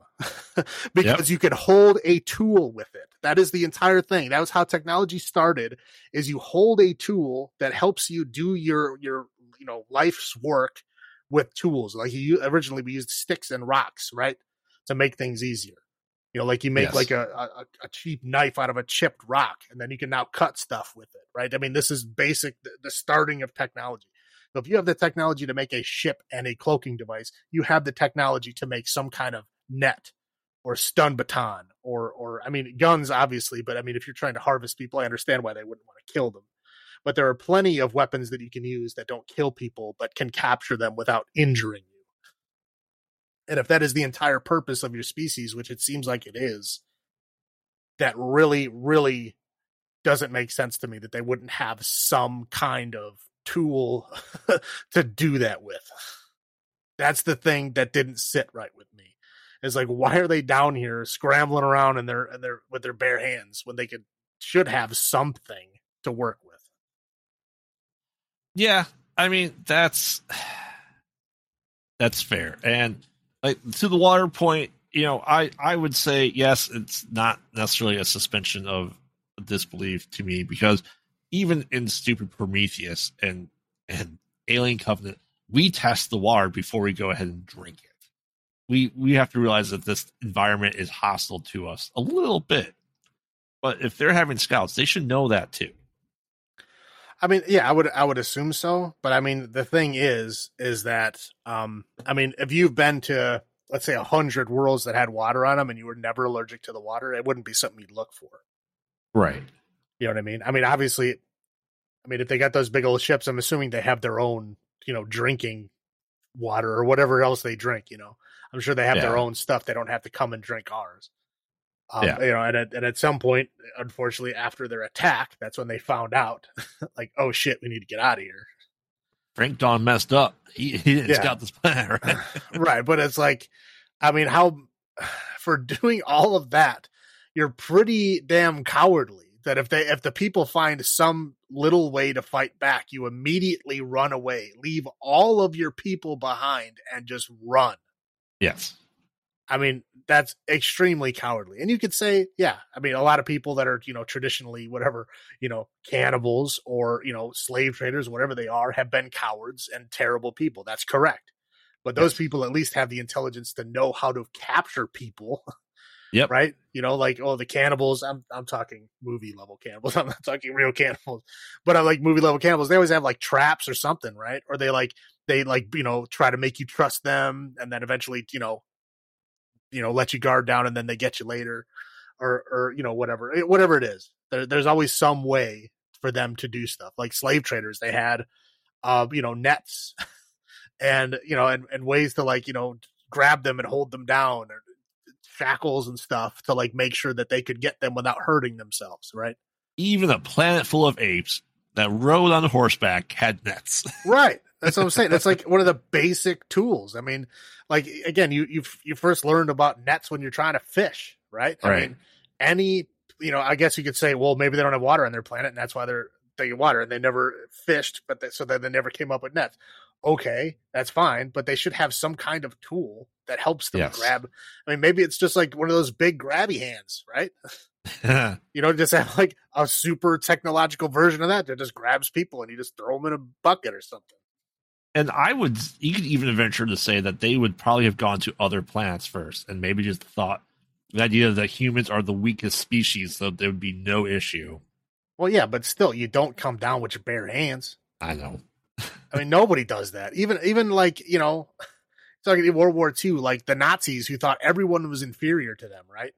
Yep. Did they walk into their town naked and try to fight people with their bare hands because they're superior? No, they're not stupid. This again, people that have spaceships and cloaking devices are they obviously have some smart people around. Right. And they know enough that there's that they need us for something. Right. Yeah. So, again, it, uh, the whole thing was just such a huge lack of logic. It's a huge plot hole to me that I was just that was the thing that bothered me. And after I thought about it, that was the thing that just it, it prevents me from enjoying this movie because that bothers me so much. So It's it, was, it bothers you more than the, bothers you more than the actual twist of the movie. Yes. It does. That's fair. Because because to me it's like it's it's such a huge oversight. Like anybody who thought about this for longer than like 30 minutes, which I'm assuming that took longer than that to write and think out this movie. Anybody that looked at this, well, I, whatever. I'm just saying, like anybody who looks at this rationally, you know, within like 30 minutes will be like, why are why don't they have weapons? Why are they using their bare hands? It doesn't make sense. Any anyone could do that. It's an amateur move to not think that far ahead. Hey, And this doors is doors are hard, okay? well, okay. The door, the door thing. People make fun of him not to be able to open the door. He couldn't open the door because there was a freaking table holding it shut. Right. That's okay. I forgive them for that. When it when it came to the doorknob in the basement, they were trying to turn it. They understood how doorknobs work, at least at that point in time. And that was a really shoddy door too. Right. But I'm just, you know what I'm saying is that they they figured it out, so that they're not like brain dead. Yes. they can understand how to do things but like why would you ever try to just grab people with bare hands because yeah they got lucky this guy's a priest and he doesn't have any guns in his house right um Yeah. any other hick town if you're going to like some farmhouse in the middle of nowhere In, I can in the Midwest. yeah and again yeah philadelphia in the you know and whatever 45 miles away whatever if there's a farmhouse with a cornfield around it people have guns Yep. guaranteed Yep. and uh, even if they have like, you know, some gun that their granddad had, as long as it still functions, these things would be obliterated. Yes. I mean, there there would be no way to fight back. And they're talking about the only people who fought back were the people that figure out that water hurt him. I'm like, if they anybody if they're coming at you with their bare hands, anyone with a gun would be, you know, way better than they would. Yes. Again, that was another thing that didn't make sense to me. It's like, yeah, in this specific instance, at that specific house, yes, it, okay, it would have been an even match because there's no guns there. Right. Um, but in any other normal Midwestern house or, you know, anywhere really, you know, there's guns everywhere, especially in America. Yes. Uh, and one of those guns could take out their entire group, Yep. right? Uh, I mean, Yeah. because they're obviously not bulletproof because if you hit them with a bat, they fall down. Right. So, like, they're obviously not invincible. They're not that strong. If they would have had any, like, normal, you know, farm shotgun, they would have blasted that thing in outer space. I would say they're more fragile than we were too. Even though strength and speed, not even strength. It, I mean, how hard is it to move a table from a Well, door? Well, when you're on the other side of the door, it's kind of hard. That's why I like the whole But putting the chair under the doorknob thing. Yeah, it it it would be easy to move the chair away when you're on the other side. It's extremely hard to get through that door. Well, I'm saying they can run really fast. They can they're agile enough to get on top of a farmhouse really quickly. But you'd think strength wise they'd have more. Well, yeah. Uh, again, it's like conveniently they're super strong and super agile, uh, except when they don't want them to be, Right. and then they're not anymore. But again, they're just the more you think about it, the more ridiculous and stupid these aliens seem. There's just so many huge plot holes about what they're here for and what they would be doing if they were here for that. It's I don't know. Again, the more and more I think about it, the more I, the more I think about this movie, I just get angry and, just So- like how stupid he thinks we are. Right. So, would you say up until that point, okay, even twist is pretty dumb, but besides that part, you know, of that obviously that part that ruin that just takes you out of the movie, right? It ruins the movie. Yes. And does it even make does it make it even worse on the rewatch? Do you think? Um, I'd say it's about the same. I mean, it, started earlier, you know, because I already knew it was going to happen. Um, Right. but essentially, it's just the same, like stupidity. Like up until that point, again, the movie is well shot. I mean, it's it's well acted. As I said, it's it's you know the acting is, is passable. It's not again, it's no Oscar worthy performances here, but it's good. Um, and it, it just it falls apart. it, it just falls apart when the aliens actually like you know I'm using quotes here attack. Like it Yeah. just it's such like just I mean just I, I don't even know I don't even know how to, de- describe it. It's just so like imbecilic, right? It's like so uh like childish, uh, like the way that this attack is thought out. You know, it's, just would you say it's it's, it's insulting how stupid? Yeah, again, as I said before, it's like how stupid they think we are that we're not going to make those decisions. And that's, uh, again, from this point forward in his catalog of movies, this is a uh, kind of a normal thing now. Yep. Like, I don't know, he like, he had great twists in the first couple of movies, and he's like, oh, yeah, I got this down. No problem. I can, I can do this. And this is the first one that really made me go, wow. Like, you really didn't think of any of this? Like, you didn't think of this at all through the whole production process of this movie? No one ever said, hey, why don't they have a stun gun? no one ever said that to you? I highly doubt that.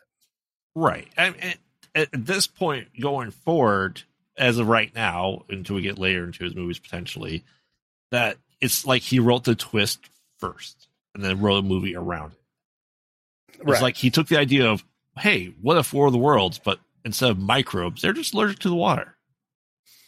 Yeah, it's like he, he- takes like this this base idea or base like metaphor, and then he makes the movie around it. But he, the thing is, is that he doesn't think through a lot of it.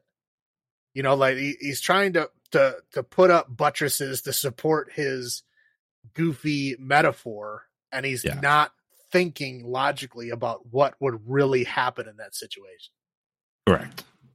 and again, moving forward, this is uh, not all of these movies because there are movies after this point that I do like, but they are now in the minority past He this point. is, this is, his bell curve went really high right, for greatness and then steep drop. right, yeah, and, then after this, um, yeah, It's like a signs, gradual yeah, incline. signs upset me a lot, but again, there was still some positivity there. Like, okay, maybe this was just his one miss, and this next one is the one that this one is like, no, he is dead to me.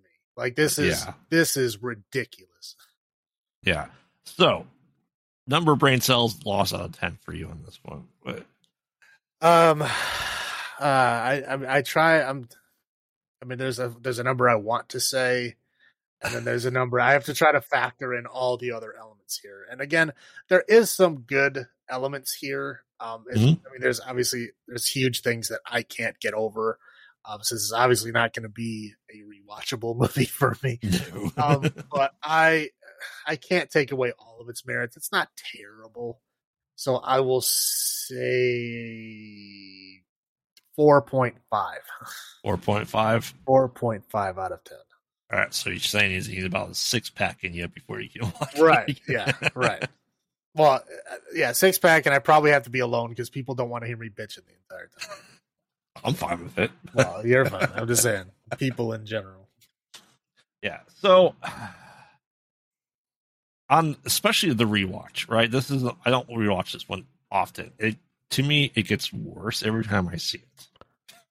Um and knowing full well what we were looking at and, and stuff like this with this, I don't like the wife will put it on probably every couple years. I don't sit down and watch I probably only watch this three full times now. Um so it it's a big decline and i'm i am going down to 5.5 when i first watched it i wasn't as bothered with it on each rewatch though it gets worse for me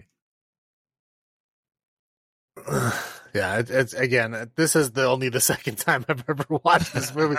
the first time I watched it, thankfully, it was not in a theater. It, I did wait until it came out on video, um, because well, at this time I was broke, so I didn't see any. I didn't see Sixth Sense or Unbreakable or Signs in the theater. So I wanted to, but I was broke, so I had to wait till it it came to at this point in time Blockbuster, I believe, because it was, Was- 2002 or three. was, was this was this part of your downfall of your lack of horror movies was this movie Um, contributing to that Yeah, I think it was it was already fading before this point, but this was one of the like the stabs because he was like the you know he had those two great movies, and I'm like, okay, he's one of the the last horror people that I actually enjoy, and then this movie just ruined it.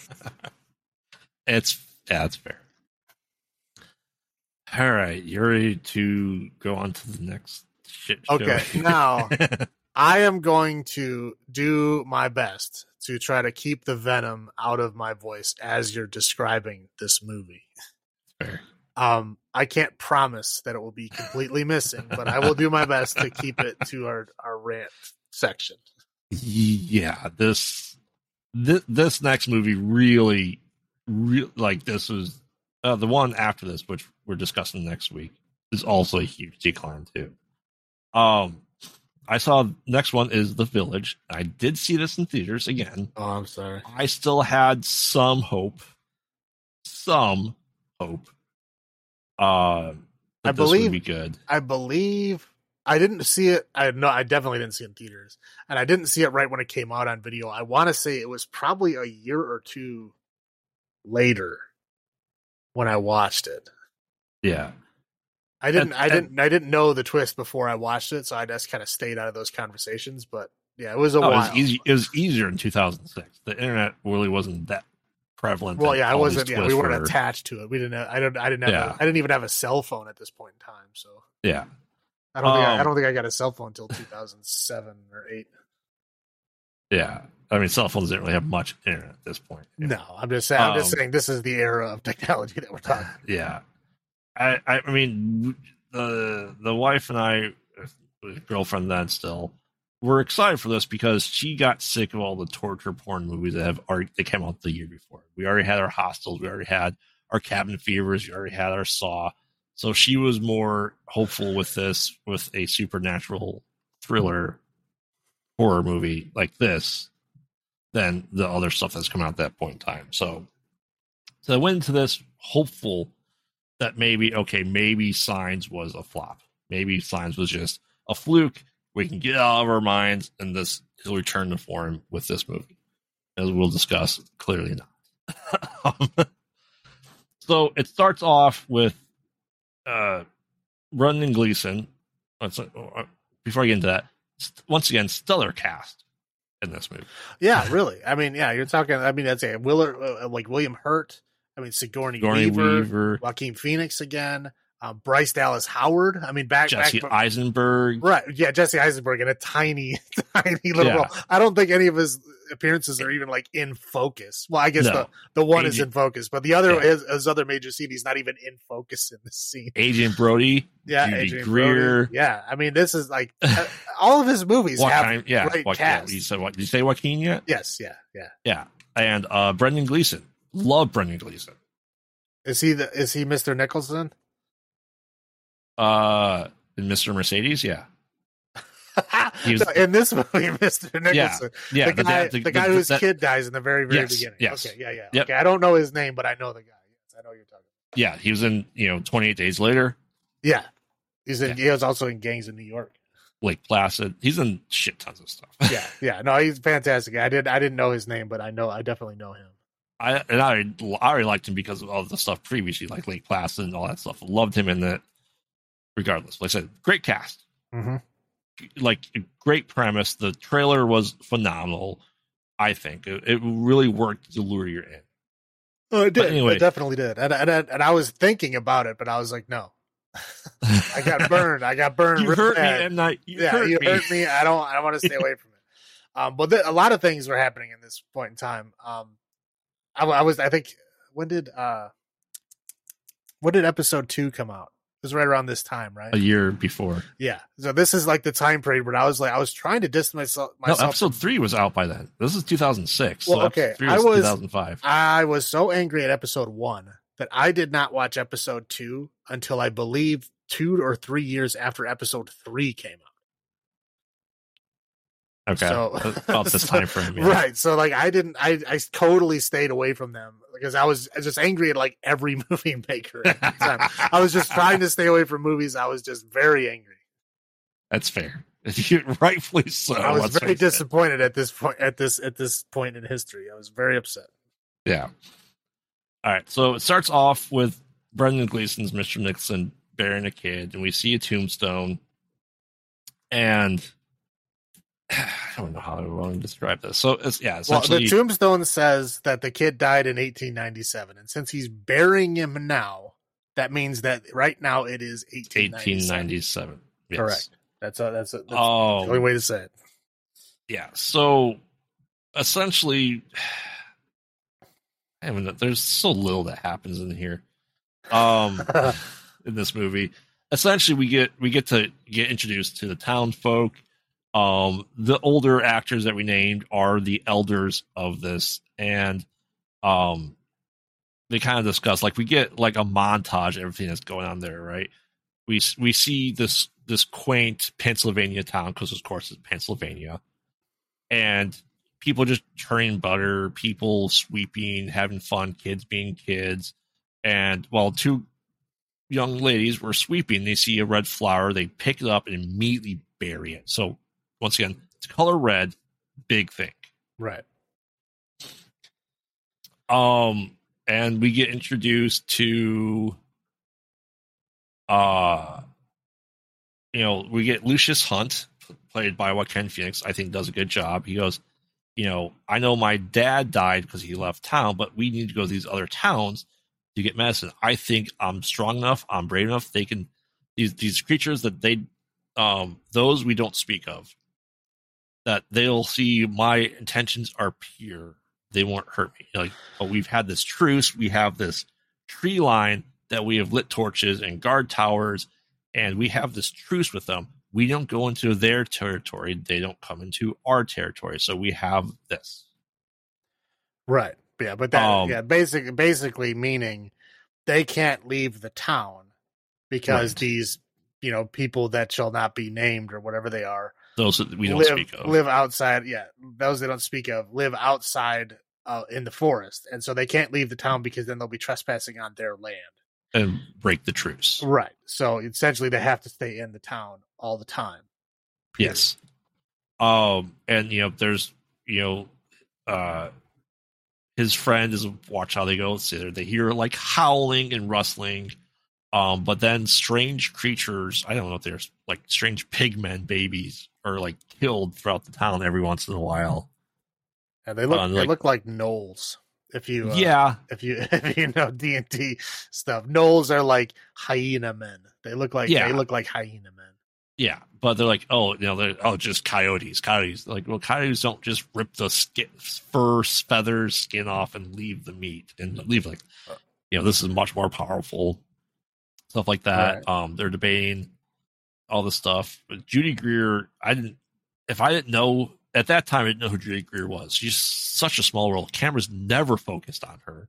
Yeah, um, and she's talking to um her her dad's William Hurt, Yeah, William Hurt Yeah. is the father of Judy Greer and Bryce Dallas Howard. Bryce Dallas we- Howard she plays the come- younger sister. But she doesn't really come in till like we get Joaquin Phoenix and Judy Greer and other characters well before her. Right. Yeah. Literally, the first appearance of Bryce Dallas Howard in this movie is when she's consoling Judy Greer after Joaquin Phoenix turns her down.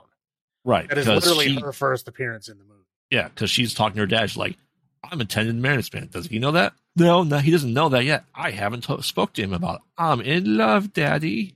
Right. Daddy, I'm in love." and he, you know, talks to him, and she's just crying her eyes out. And then we meet Bryce Dallas Howard, um, and comforting her. You know, she's and she's blind. Um, But she can You know, still run. she runs really well. Yeah. She knows that she knows that town inside out. I'm well, I'm, yeah, I'm Oh. holding I'm holding I'm holding back. Um Yeah. so one little thing, one quick aside. Um those torches at the edge of the town, Yes. right? They burn all night long. Yep. Um do you have any idea the logistics of how much fuel you would need to keep those torches burning every night? I mean, you're talking like what, 12 hours, right? A night? Oh And, yeah, uh, they, and the they- they torches have are like have, maybe 10 feet apart. I they mean, have to have like some sort of animal rendering factory somewhere. I'm just saying, like, there is Yes. no way that these people could produce that much fuel. There's there's Well- there's no possible way. Their We'll entire get like they'd have to have a tank the entire size of their town underneath that place. yes. Yeah, we'll get into Again, logistics I'm, of I'm this not, place. Yeah, I'm not. Uh, there, well, there's a lot more I want to say. I'm just right. quick aside is that that's not my main Yeah. problem. Um, and you know, Lucius is talking about you know, there's secrets everywhere. Everyone has a secret, and like you look at the elders' house and they have this black box that's just there, right? Um, A locked, So- a locked black box. yes. Um, we also introduced Adrien Brody, who is mentally challenged in this movie. He's a simple man. Yeah, he is. Um, really fast runner. Likes to play games with Bryce Dallas Howard's, character. You can tell that he clearly loves her. In Or his, is in his infatuated way. with her. In his Yes. way, yes. yes. Yes. And they play running games where you have the simpleton and the blind woman running around the town playing hide and seek. Oh yeah, I was. is- I don't want to get to it, but anyway, she's a blind girl and she is running full speed down a hill. And uh, we're not talking. This is just a plain old empty place. No, there's like trees around. There's like scrub brush and stuff. There's like clear paths that you have to follow, and Yeah. she just runs full speed with no stick, no nothing, no hands out in front of her, just running full speed. Yep. Okay. Um.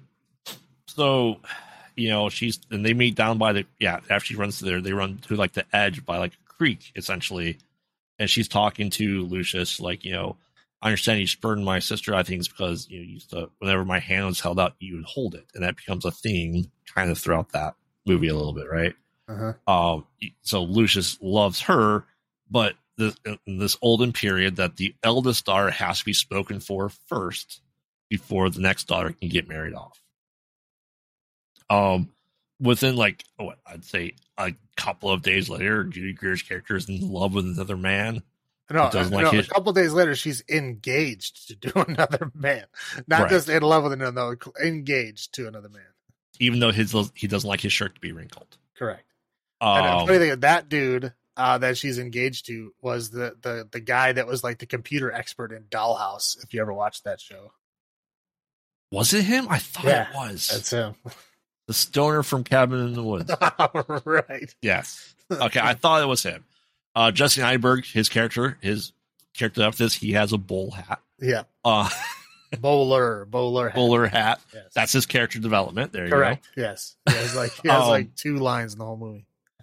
Yeah, and they play this game where they turn their back to the edge of the woods and they see who could be their longest. Lucius had the longest record because he's he questions a lot of stuff that's going on in this village. He questions why he can't leave town, if these creatures are real or not, blah blah blah blah blah. So there's dissent going among the teens, teen, young twenty year olds of not Oh. believing Well, stuff yeah, that's going on. to be fair, he doesn't want to go outside just because he wants to go outside. He wants to go outside to get medicine. Like the kid that died in the beginning of this died Should not have died. disease. Yeah. Right. And they're saying like these, there's medicines that could have prevented this disease in the towns. That's what they call the outside world, the towns. Um, Is they uh, need to go there to get medicine to make sure that people don't die like this anymore. So I mean, he has a Good noble intentions. reason for doing this. Yeah, he's not just Right. doing it because he's like, well, screw you guys, I want to go outside. No, he's like, we need to get medicine so that other people can live, so that no one else dies. He's doing it for Yeah. noble, noble reasons. but he also understands there's secrets and there's more to this village than what he realizes.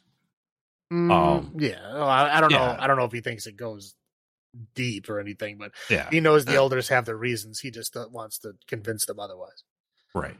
Um. So Judy Greer gets married to I want my shirt wrinkled guy, Right. and uh, an attack happens. They spot creatures coming into the village, so everyone kind of runs and hides, and the whole holding the hand things out. Like uh, Bryce Dallas Howard's leading, holding her hand out, trying to find her uh, through, and then he grabs it and saves her, pulls her out of the safety, and then they start seeing creatures, and then they're going underneath, and she's holding her hand out for him to come back because he's going to stay and see what's happening with these those that we don't speak of, right? Right. And just a, quick aside here. Uh, she is totally blind, but she can see two Colors. color uh, auras essentially. So you can see auras of two people. One is her father, and two is Lucius. Yes. So she knows when he's around because she can see his aura. And right. same thing because with she's able to she's able to see he he's outside her porch one time and she's like, I saw your color. I saw you. right. Um but anyway, she holds her hand out and they go there and there's attacks at the doors and some houses have essentially had red marked on their doors, being marked or saying that this is now kind of a you know, you invaded our spot because Adrien Brody's character was seen going venturing outside the town into the forest and he finds red berries you know red attracts them. Red is the forbidden color. And they wear yellow to counteract it. Um so uh essentially then they start realizing that lucius and uh ivy is Joyce, is bryce Dallas howard are in love. Uh Adrien Brody character doesn't like that very much so he gets a little stab happy with lucius. Right.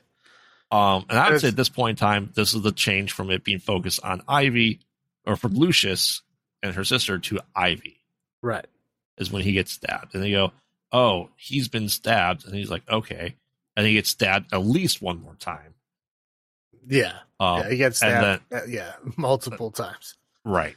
Um, but they're going to get medicines that's going to help s- stop the stabbing from happening or Well, being Well, no, like later on, um, the one guy says he was able, yeah, he was able to sew him up. So that Yeah. part of it is fine. Yeah, the infection thing is what they're concerned about. it's always an infection that kills people in this time Well, period. yeah, yeah, that's like, yeah, they can sew you up just fine, but yeah, you're gonna die from something because probably what you got stabbed with hasn't been cleaned in ever.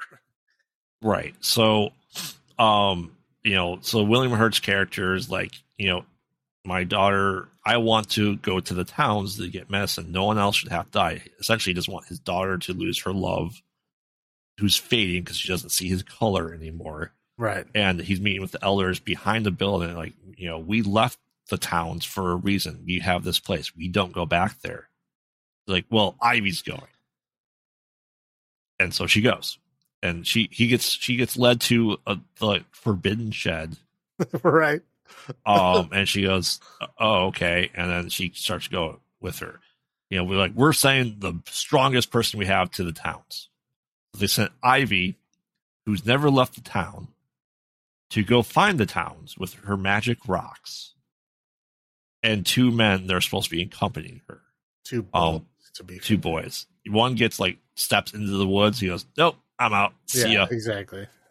And this is only supposed to be like a half day hike for a, a fully abled person that knows the woods that be able to see. It's only supposed to be like a half day hike. Obviously, it's going to take her a little bit longer because she doesn't know it. There's places she she's never been. Um, she create she builds like a what they? It's not a lean to, but like the hire's nest. What would you call it? Like uh, Putting, like, the- protection from the rain. I don't. Well- I don't know. I, almost camouflage ish. Well, it's just a yeah. to stop being Yeah. rained on. Um, and the other guy goes, "You know what? You're strong enough to do this by yourself. See ya." Right. Um, and she then is is traveling through the woods. You know, Adrien Brody character is locked up at this point because he w- did bad things. He's been in the silent house before when he's when he's bad. Um, and eventually she finds like a big pit that she almost falls into, is able to climb out of, and then Well, she's wandering around. She does fall into. She just doesn't fall all the way in. Yeah. Um, and then she r- runs around. She's hearing a creature. and She's running, and she's realized she doesn't realize it, but she's in the field of the red flowers, essentially.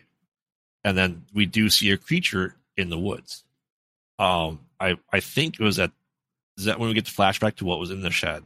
Um, we get the flashback right after the second guy leaves, or right Okay. before, r- right around there. Um, so essentially, they have a suit of the creature, those that we don't speak of, in the shed. That you know that they were creatures that exist in the forest, but they do this to keep people out of there. So they have their own suit. So it's all been them, at least for inside the town. It's been the elders or someone wearing it. That they are based off. You know, they created this idea of creatures that her dad's a teacher that he read about creatures that exist in the woods. So they never actually met them, but they based their fear and the creatures they tell the kids that are there off of these tales that are in the creatures in the woods around there. So she knew at this point that they're at least the ones in the town were fake. Right. This one seems to be different. Um, starts chasing her down. She's able to run really well and find her way back to the pit by herself without her cane because her cane was broken at that point. And she stands at the edge of the pit, and um, the creature goes to lunge at her and falls into the pit. Um, I believe at this point, then we get flashback to the town. They go look at Adrien Brody's character, and he escaped the silent house. And we cut back to her, and um, realizes Adrien Brody's character in that suit, and he dies. So he's, he's able to track her. He probably had known for quite some time that the creature was just a suit. But essentially, he was playing with her hide and seek like they did normally. It makes sense that he'd want to follow her to make sure because she he cares for her in his way. Um, so eventually she gets to what seems to be a wall of ivy or vines, and then we can tell, wait, something's weird. And she climbs it. She jumps on the other side, and it's a fence. Like a normal fence. And a car drives up, and this is when we realize that it is modern times. Um, she's she can't see anything. She's like, "Hey, I need this list of things. Can you get them?" Uh, the guy calls it in. Um, and we find you know what's your name? Ivy, Ivy, Ivy Walker. It's Walker Walker Forest Preserve on the truck. He gets back, um, to a guardhouse where M Night's there. And, you know, don't talk to anyone. You know that a couple years ago they had some billionaire tell him, "Hey, this is this preserve is a no-fly zone to protect the animals that live within it. No one can go in there if you even if you hear anything." Um, gets medicine. She returns. While this is going on there, there's also flashback to the elders opening up their boxes and realizing that in the 70s or 80s that they were all they all had someone in their life die from violence. So they decided to uh, build this town kind of as an experiment because the, the dad really was a teacher and he wants to go back to a simpler time. Um, right, and that his dad was shot in the head by his business partner for the money, and the business partner killed himself. They all met through like grief counseling, and they all decided to do this. You know, here they are, twenty five ish years, thirty years later, and they raised their kids in this village, and this is their secret. And then people start running. You know, Ivy's returned. She killed one of the monsters. And that's when they realized that uh, Adrien Brody's parents that he is dead. William Hurt's character goes, "Well, your son made these creatures more real than we ever could." And then she comes back to Lucius's side and is like, "I came back. I have the medicine." End of movie. Right. Right. Yep. uh my first thoughts when I saw this was, all right, his his decline is still going down. well, yeah. Af- after I watched this movie, I basically decided that I did not like him anymore. yeah. This was this Um, was basically the last straw for me. This may have been, other than the RiffTrax version, if there is one, it's either the second or third time I've watched this movie. And that's it. Yeah, this Um, is this is only my second. I was very very angry the first time I watched it, and this is only the second time I've ever watched it since. Yeah. So yeah, that's my first thoughts was this the acting was fine. The storytelling, the twist was awful. And we'll get into that twist. Do, do you said highlights is the cast. The cast is amazing. Visually looks great. Yeah, I said it's up until a certain point, it's a good movie. I mean, it, Yes. it really is. It's it's shot well, it's acted well, um, it, it's done. You know, there's like a, a mystery of like what's going on and what these things are and that kind of. You know, it's it like it really, um, you know, sells that. Yes.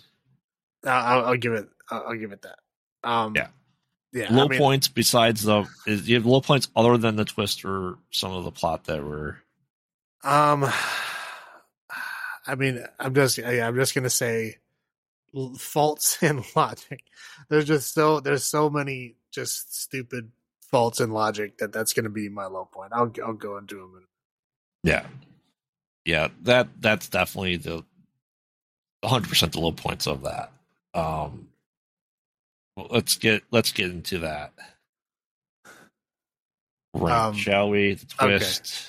yeah, I mean, number one, uh, you can't figure out the twist because he blatantly lies to you.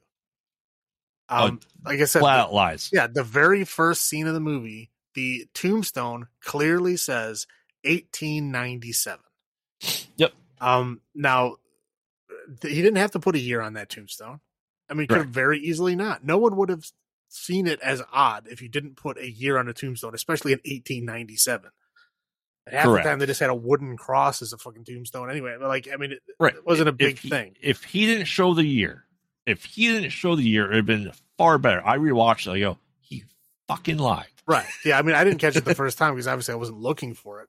But yeah, like literally the first scene of the movie, and you look and you see, okay, 1897, that's a clear lie. Like you not, I mean, you can't see this twist coming because you blatantly lie to people. Yeah. Um, I mean, not not only that, but like, I mean, this is a, a small town, right? Yep. When you're talking like how many people live in this town, like maybe a hundred people. yeah. Um, and you look at like who is making the tombstones? Yep. Who is making that coffin? It's like a perfectly wooden pine coffin. Yeah. You're like, where are all these craftsmen that are making all this stuff? I mean, because uh, yeah, you can have all this stuff made. I mean, yeah, oh, he's a billionaire, and you know he can make this little village in the middle of nowhere. But again, no one leaves the town, including them. So everything moving forward is going to have to be self sufficient, and that stuff is going to wear out. So you're talking what 20, 25 years later. Like a lot of this stuff is going to be breaking down. They have enough livestock. They have enough everything. Right, right. I mean, there's there's just so many things that don't make sense. I mean, there are ways to do it, sure, but I mean, it's it's just not done well. Like I like I brought up the point about the torches before. Like they clearly use fuel. Like if you look at them, they have like little buckets of fuel. Like they very clearly use some kind of oil or some kind of thing, and they let them burn all night long. And there's one every 10 feet around the entire outskirts of the city. And again, you can picture how big a town is with 100 people. There's like houses for every family Yes. you know, and then they have like the whole town square where they have these big, huge tables where everybody eats dinner together and stuff. Like this is like a, a, a pretty large thing. So you're talking again, in order to keep this stuff going for 20 years, because you have no way to make your own fuel in the middle of a forest, in the middle of nowhere. Correct. So like you'd literally have to have a tank that's like as big as the entire town underneath it. Just for that one thing. Yeah. Uh, I mean, yeah, like food and stuff. Yeah, you can easily, you know, uh, again, they we didn't see the entire town. They could have easily lived self sufficient. I mean, they've shown that, you know, if you have a, I think it's what is a half acre. If you like maximize the efficiency for like a half acre of land, you can feed yourself off of that. Like I think you can feed a family off of that. Like Yeah. totally self sufficient. yeah. So I mean, it's possible that like that part I'm not upset about. I'm just saying like, you know, anything that's metal. You know, they didn't have a blacksmith. They don't have anybody mining ore to make things with. Correct. You know what I mean? It's like anything that knew that they would need. Like you know, again, they're they're there having children and stuff. Like where are they getting the stuff to? I mean, everything would they'd have to have a huge flock of sheep, and everything would have to be made out of wool. Yeah. you know they don't have cotton. you know, you know the amount you know space you need to make the amount of cotton to make clothes for all these people. Like we're Oh. talking like belts and and hats and buckles and all this stuff that they have. They don't have the materials to make that stuff. It would again it, after twenty to twenty five years, all that stuff would be breaking down. It would look like a, a post apocalyptic town by that point because they have no new resources coming in. Yeah. Again, it's Uh, it's a it's a an idea that he thought of and then no one ever gave him the logistical like this would not work. Yeah.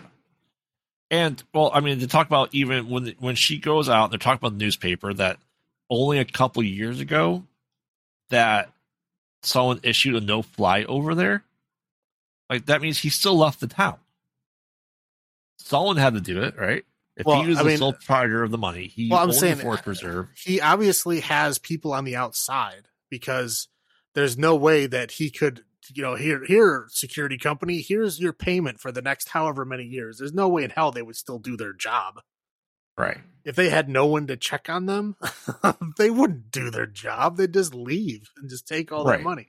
So i mean there's still obviously somebody probably like a foundation. I mean that's usually how they do it. They have some Yeah. kind of foundation and they appoint people to to see their interests so there's probably people that know they're in there on the outside obviously the minority but there Right. has to be people on the outside that know they're in there and, and their interest is if they want to keep the foundation going because they know if people find him there the foundation's funding is going to go away right Yeah. so they know that their job depends on them keeping people out of there so yeah i'm sure those people would be working behind the scenes to make sure that they never get found because again if they get found they lose all their money Yep. And so this guy is probably sitting on a cush job, making you know millions of dollars a year, just making sure this these people don't get found and that nobody goes in that place. Yes. So that that again, that part I'm not too upset about. That part I can make sense of. Yeah. So let's talk about sending Bryce Dallas Howard to go get. Okay. See, this is this is the thing that really really bothers me. There's two things that really really bother me. Um, one is that I mean, how big of assholes are these elders, right?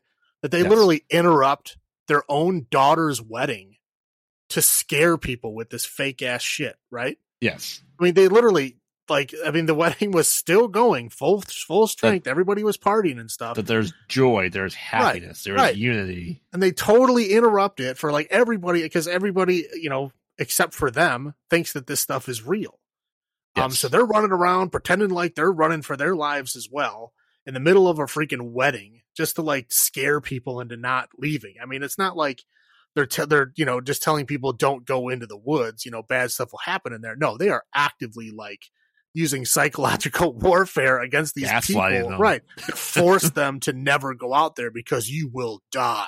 I mean, that's literally Right. what they're saying. Um, you know, and so the, these elders dressed up in these outfits and like chased people around, like scaring them, like, making them hide in the basements during this wedding. Um, and then like again, they're they're skinning animals, right? They're they're killing and and slaughtering their own livestock to try to make a point. Now later on, they do make a statement when when Ivy is talking to her dad after she gets shown the shed, and she's like, "So you guys killed all those animals too?" And what is what does he say? He goes, "Oh, I think it's one of the elders, but I don't think that'll happen anymore." I mean, that's Yeah. that's your explanation. that's that's all you have. That is your livelihood. You literally said earlier in the movie, all of your livestock is dead. So if Yep. all of your livestock is dead, you're basically your entire livelihood is all of your livestock is dead. You're basically your entire livelihood is gone, and you're not even concerned. And then Yeah. later on, they say, "Oh, it wasn't an elder that did that; it was Adrien Brody that did that." Yep. How would the elder's number one priority not be finding out who the hell would do that?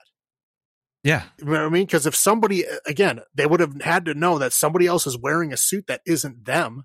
Because all they have to do is all get together and be like, "Did you wear this suit last night?" And if nobody everybody says no, then obviously you have a huge problem. Yes. Okay, that should be their number one focus. It is not even mentioned.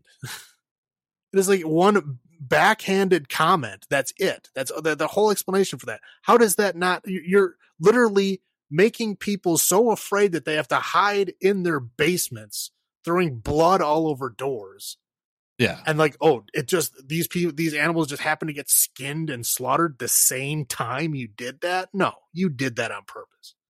Oh Um, yeah. You know, so some of it was done on purpose and some of it was done by somebody else who's been wearing that suit and they're not concerned about that at all. So obviously this thing that you're torturing people to try to keep in place, someone else knows that secret and you don't care. It, it doesn't make any sense. There's no no way that that makes any sense at all, especially with how far they go to try to keep this secret. Yes. Um, and the second huge problem I have is that okay, someone is dying. They even make the point, okay? Like, I mean, poor Mr. Nicholson, you know, his kid just died from a preventable disease. It's a big middle finger to him. Right. Oh, I mean, it's a big middle finger to him, but I get the, he does make a good point, and I agree with that point. Is he said this was a crime, and I, I get that. That's the whole reason why they made this place, right? Yeah. was to avoid crime. Now, if a crime happens and they have the means to save this person, yes, they should by any means do that. But again, that does suck for him because his kid just died of a disease that could have been resolved if they just went to the towns. Yep. Um, and they did talk about well, we there's sacrifices that we promised that we'd make, and I guess that's one of the sacrifices. But again, he makes that thing is this is a crime. This you know a crime happened that caused this. You know this is a different story, and it is true. But the thing is, is that he doesn't believe it enough to go himself or to even Right. send any one of those other people. Those any one of those other people has been out there before. They know exactly what's out there. They know exactly what to do, exactly how to do it. You know, they could put on some regular normal clothes and get out there, get the stuff, and get back. Nobody would even have any idea what was going on Right. you know, or the guy that's freaking Mr. Walker himself could walk out there and just order these people to give him whatever he wants and then order them to never say they saw him. Yeah. I mean, not that that would work, but I mean, you know, tuck your pride under, man. I mean, you got somebody's life at stake here and you're worried about keeping some stupid oath that you made 20 years ago. Yeah. I mean, this is somebody's life on the line, and they literally hold up to that oath. And so, who do they send to get the stuff? The one, the the person you literally line up everybody in that entire town, and you pick out the person that has the least chance of succeeding. Yes. Okay, a blind person. I understand. It's the whole metaphor. I get what he's trying to say. It doesn't make any sense. It Yes. does not make any sense at all. You take the one person that has the least chance, the blind person, and send them out essentially alone. And those other two guys, I mean, how, I mean, how, I mean, I, how, what weakness of character, really, of all of these people. All of the elders are too afraid to break their own oath to save a life.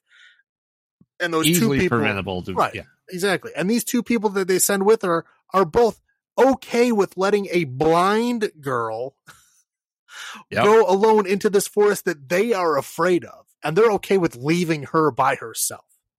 Yeah. I mean, what just absolute, just horrible people. And one of those is her brother in law. Yeah. You know, like her brother in law leaves her in the forest. I mean, when she gets back there, you know, yeah, obviously the medicine is the first priority. The second priority is like, get this dude the hell out of here. Like these people are cowards. They have no fucking strength of character at all. These people do not deserve to be here. No. You know what I mean? I mean, how shitty is that? I'm just saying, Yeah. all around, just a complete weakness of character. They are supposedly there because they want to build this, you know, safe place that's supposed to be, you know, where there's no violence and no bad things. But again, if you don't tell your children the truth, you know, again, like they always say, history repeats itself, right? If you don't yep. know your own history, you're doomed to repeat it. Yeah. And that's what they're doing. By not telling the people what's really going on, they're just forcing a whole new cycle of lies and bullshit and violence. And this is just the first step in that. The next generation, after those elders are gone, it's going to be the same as every other society because they're not going to know what's on the outside. Yep. And then what happens when they actually leave? They're going to be completely clueless as to what's going on because they none of them know. I don't know. Again, there's there's so many stupid leaps in logic in this movie. It's just it's it's angering to think about. And how many? Okay, let's think about this. Think about the small village. How many generations can they go without inbreeding? Well, one. I mean, they'd have to be extremely careful. They'd have to have like a big uh, chalkboard, and they would have to like match, you know, match up, you know, who is you know sleeping with who, and then whose children are married to. They would have to like constantly keep track of that. Because okay, let's let's think about this, right? How many elders were there? 10? 10? Yeah, something like that. How many kids were there? Right, that's what I'm saying. Like out of the first ten, there's like a hundred. Yeah. So like, uh, uh, but again, I yeah, right. I don't know. I don't know. Maybe they took in a bunch of orphans or something. I don't know. I don't know what happened. There's like 30 kids in school. right. Yeah, there is a lot. And again, they pretty much show the home life of all the elders, and they only have like, like Sigourney Weaver only had the one kid. William right. Hurt only had two. I mean, right. the people who, uh, Noah, who was, uh, Adrien Brody, they only had the one. Yeah. You know, I mean, so, so I doubt left? the other, I doubt the other family had 25 children. Right. So unless okay, unless they're the elders, unless there's other families that they built the sanctuary that they reached out to that weren't part of that initial picture, and they said, "Here, here, thirty other families, come join us." Right. I mean, the, that's the thing that just bothers me so much is that you know this person is dying. These people could very easily go out there, get what they need, and get back with you know minimal fuss. Right? They could be back in a yep. day. Yes and they refuse to do it based on some like archaic oath that they took. And the oath is like, you know, hey, you know, don't ever go back to the towns, which again, at this point is ridiculous. Like their entire society would be collapsing. I mean, don't get me wrong, they could survive. And that's again, self sufficiency is possible.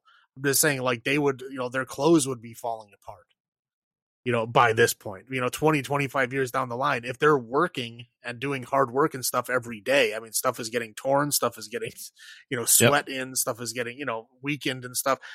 Again, the stuff would be like tatters. It would, it would look like, they'd look like peasant serfs by this point in time. Yeah. I don't know. It, it, what, I mean, and the blatant lie. Yeah. Did it really matter what year it was? No, that's what I'm did, saying. Did, did the town folk know? Did it really know what year it was? No, again, that was it was a deliberate no. lie told so that the twist could like, oh, we didn't see that coming. Right, because you lied. Yeah. yeah. That angered me. Yeah. I mean especially again, rewatch. I second rewatch, I looked at it and i like, there's the year right there. I'm like, you son of a bitch. a twist. right. Right. Again, it's like, it's not hard to have a twist when you hard code in that it's the other thing, right? I mean, right. it's not hard to do. Yeah. So does the twist ruin the movie or is it more of Ivy going out for you? Um, or both combination of both. I think I think it's both. I mean, there's just there's a lot of things wrong with this movie. And again, if you watch it just on the surface and don't think about it, it's probably fine.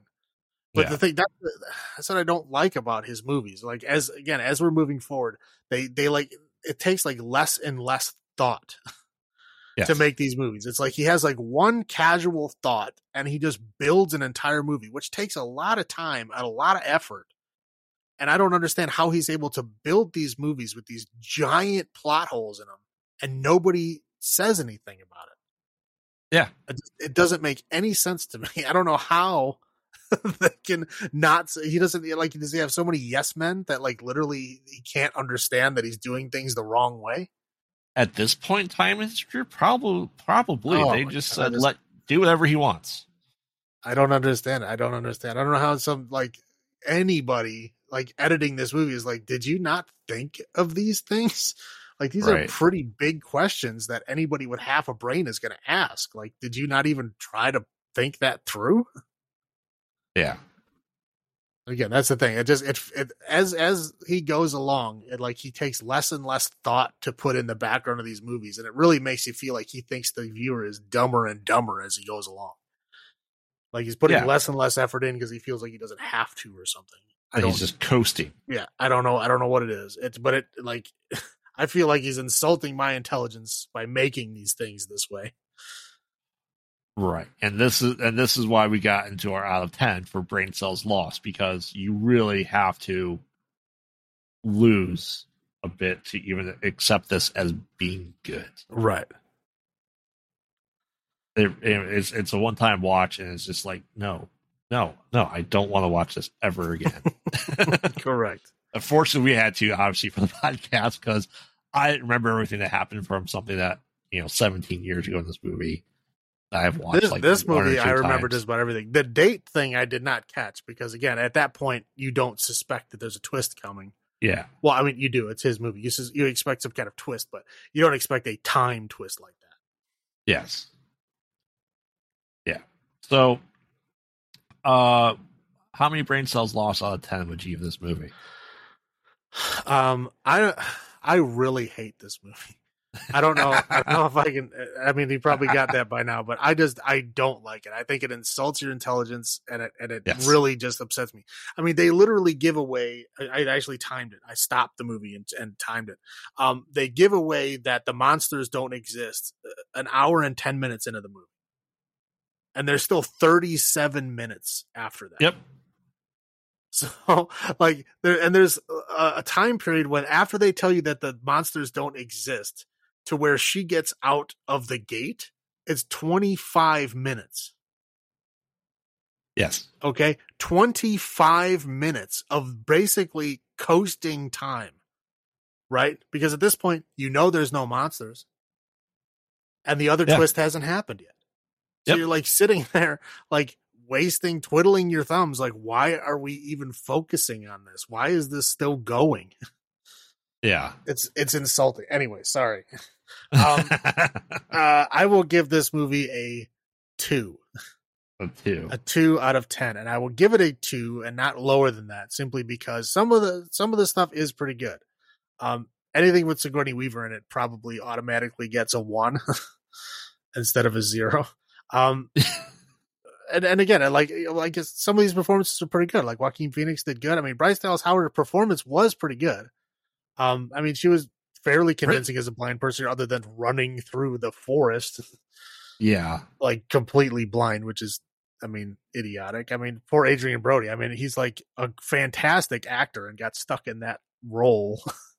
I mean, he did well in it. no, yeah, he did well. I'm just saying, like, you're very much limiting his skills there. Yes.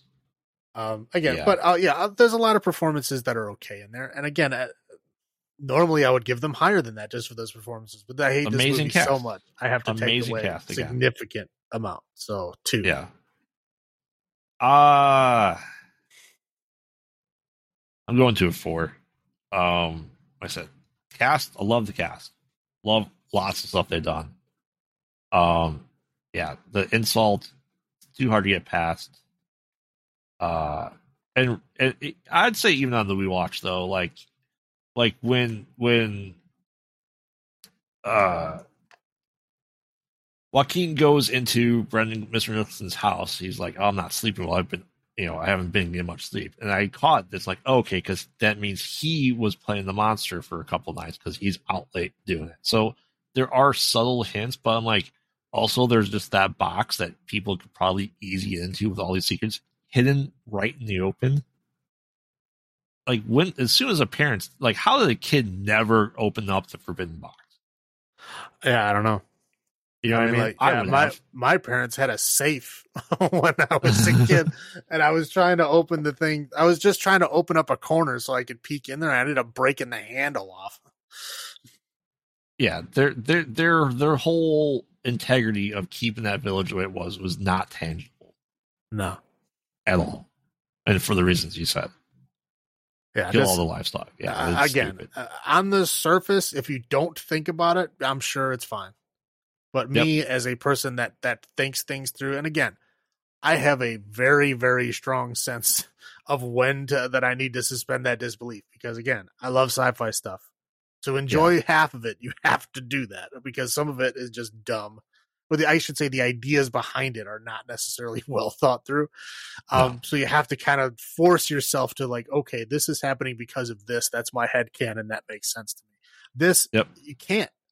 you No. can't do that. It's so blatantly wrong that you cannot do it. right. You can't. His, his rules he set in his universe don't make sense. To Correct. anyone. Correct. Yeah. And that's why you can do it with sci-fi because okay, these are the rules of this time period or this other planet that you can go. Okay, these are the rules. Right. This is how their world works. Right. Got it. Done. Move on. So, speaking of rules that make no sense, why don't you bring us into our last movie here? Uh, okay. um, Devil. Uh, Devil 2010. Ten. Yeah. Yes, we did skip the happening for this one. The happening is going to be next movie, Uh, which was yeah. technically his next movie. Yes. Um okay, so Devil. Um I'm going to I'm to try to keep the venom out until we get to the end. I, there's some might sneak in there, but I'm going to try. I'm going to try All. Um okay, so we start off with um some narration about Mhm. uh somebody talking about their mother always telling them bedtime stories about the devil. Um, Great bedtime stories, by the way. right. Yeah, I don't know what kind of bedtime stories you listen to, but anyway, um, it's always uh, the devil somehow gets a group of people together, um, and then uh, kills them. And the the way that the devil gets into our world to be able to to do this is a suicide has to happen, and then the devil comes into our world, and then he gathers, you know, sinners together The Um, Wicked. the wicked together and and lets that it be watched by an audience of their choosing um and then kills them all for the enjoyment of the audience i guess to make a Yep. point i mean they, yeah they don't really expand on that but again that's this is the, the, rules of this universe of the devil doing this this is how it works um so essentially we're uh it opens up where there's a a person falling from a large building onto a bread truck um Yeah. apparently committing suicide which is again the first step of this devil narration right Yep. um so yeah then the the truck starts rolling down the street um and then we get introduced to a a cop detective um who's investigating it and is like oh the building that this truck is next to is a two story building it couldn't have jumped from this building and he uses his detective skills to figure out that oh it must have jumped from this other huge tall skyscraper uh and then the truck rolled this way so then he goes bounce off of barriers that are made to bounce trucks. Right. Correct. Yeah. So yeah. So that so that's how he gets to this big uh high rise. Um Yep. and then while we're in there, we're introduced to uh f- five, right? It's five of them? Yeah. Yeah, five people.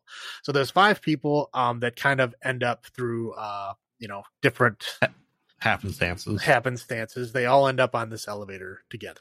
Um Yeah. so we'll just kind of go over them now. There's um uh old lady, right? Nice old lady, middle aged, like whatever, sixty ish. Yeah. Um, there's the young woman, Sarah, who is uh, we'll say like I don't know, thirty, mid thirties, lower Yeah. thirties. Um, but it, kind of like a well to do lady, right? Obviously got nice clothes and you know hair done up, blah blah blah. Um, we get uh kind of like creepy sleazy salesman guy. The schnozberries taste like schnozberries. Yes, yes, who is yeah played by that guy. But yeah, he's like creepy sleazy salesman dude in like a kind of like a really shitty looking suit. It doesn't Um, fit. Right. Yeah. Yeah. But yeah, he comes off like, you know, a sleazeball. Like, Yep. Um, and then we have a security guard who is, you know, needs to get something up from the front desk to, I don't know, somebody upstairs that can't wait. 37th So, floor. yeah. The So, shocker, the second shocker from Spider Man. Uh, correct. Yeah, Bokeem Bokeem Woodbine. He's been in a lot of stuff. Yeah. Yeah. Um, but yeah, he was. Uh, uh, so he was a temp. It's only his second day, but you know he's, you know, going in the elevator to bring this thing up. Uh, and then the last guy is uh, kind of, uh, kind of rough looking guy. Um, Mechanic. yeah, yeah, he's like a mechanic looking guy. Um, that seems kind of like awkward, I guess. Awkward and kind of twitchy. To, he's scary to people. Right. They're like awkward and kind of twitchy, you know. Yeah. So Yeah. the kind of person that makes people a little nervous, but not overtly being mean or anything or angry or anything. Yeah. Um, so essentially they all get uh in this elevator. Um, and then they're going up and uh the elevator stops. Um, this is an express elevator that apparently only starts dropping people off at at floor 25 and they are stuck at like floor 21. Yes, So they do exist. Yeah, oh yeah, they do. I mean, yeah, so they uh yeah, there's no doors to to open or anything like that. So they're stuck in like the shaft essentially. Um so yeah, then we uh kind of cut to um the security room. Uh there's two security guards. Um uh we'll say we'll we'll just call them old guy and young guy. How about that? there you go. uh, old guy, young guy. So, um, you know, they're old guys like watching a football game or something. Uh, young guy comes in like, oh, this elevator's in maintenance mode. I wonder what's going on. So he he looks at it and he you can see the camera into the uh into the elevator and like they're clearly stopped and something's going on. So they call Dwight, who's the handyman, which is like um having one handyman for a, a skyscraper That's at least forty-five Uh, levels. right. Yeah. I mean, that's ridiculous. I mean, you're talking He's- like a hotel that has three floors has like three or four maintenance guys and he's working on the window on the thirty-seventh floor, and he has to go down to the basement to check the elevator. right. It's ridiculous. This is the only maintenance guy they have anyway. Um, so he's like, yeah, that's stuck. So go check it. He's like, okay, I'll go up to the roof and check it. And he looks down. Yep, it's stuck. All right.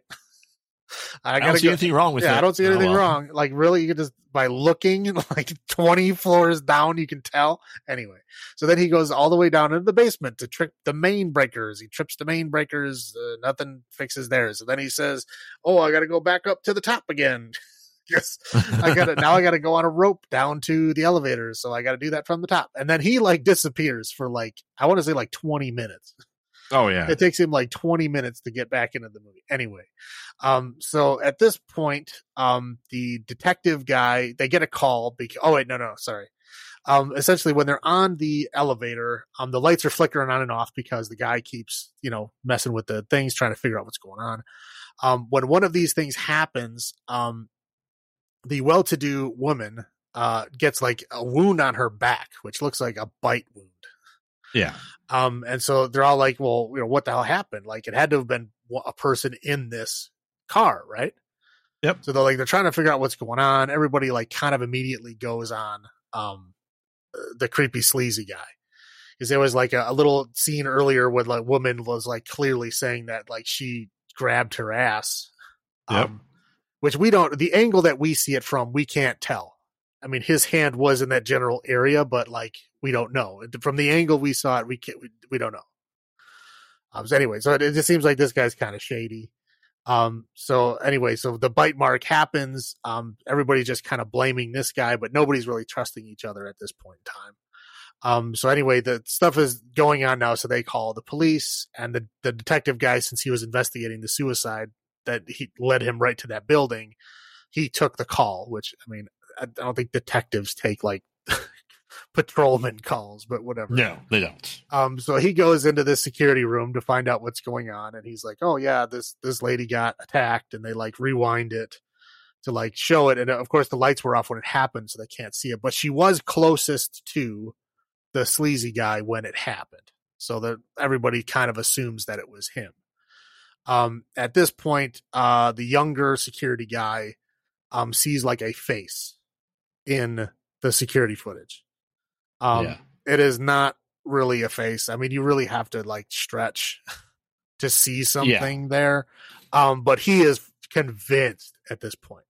He is already thinking that this is the devil I mean, nothing Yep. has even happened yet. He doesn't even know about the suicide. I mean, it's like he just automatically knows that this is what's going on. Um, so you know, after they're trying to figure it out, there she's trying to like get him to hold up their IDs to the camera. He can't see them because it's you know, the camera doesn't have good enough quality. Um, they're essentially because the they can talk to them in the elevator, but they can't hear what they're saying.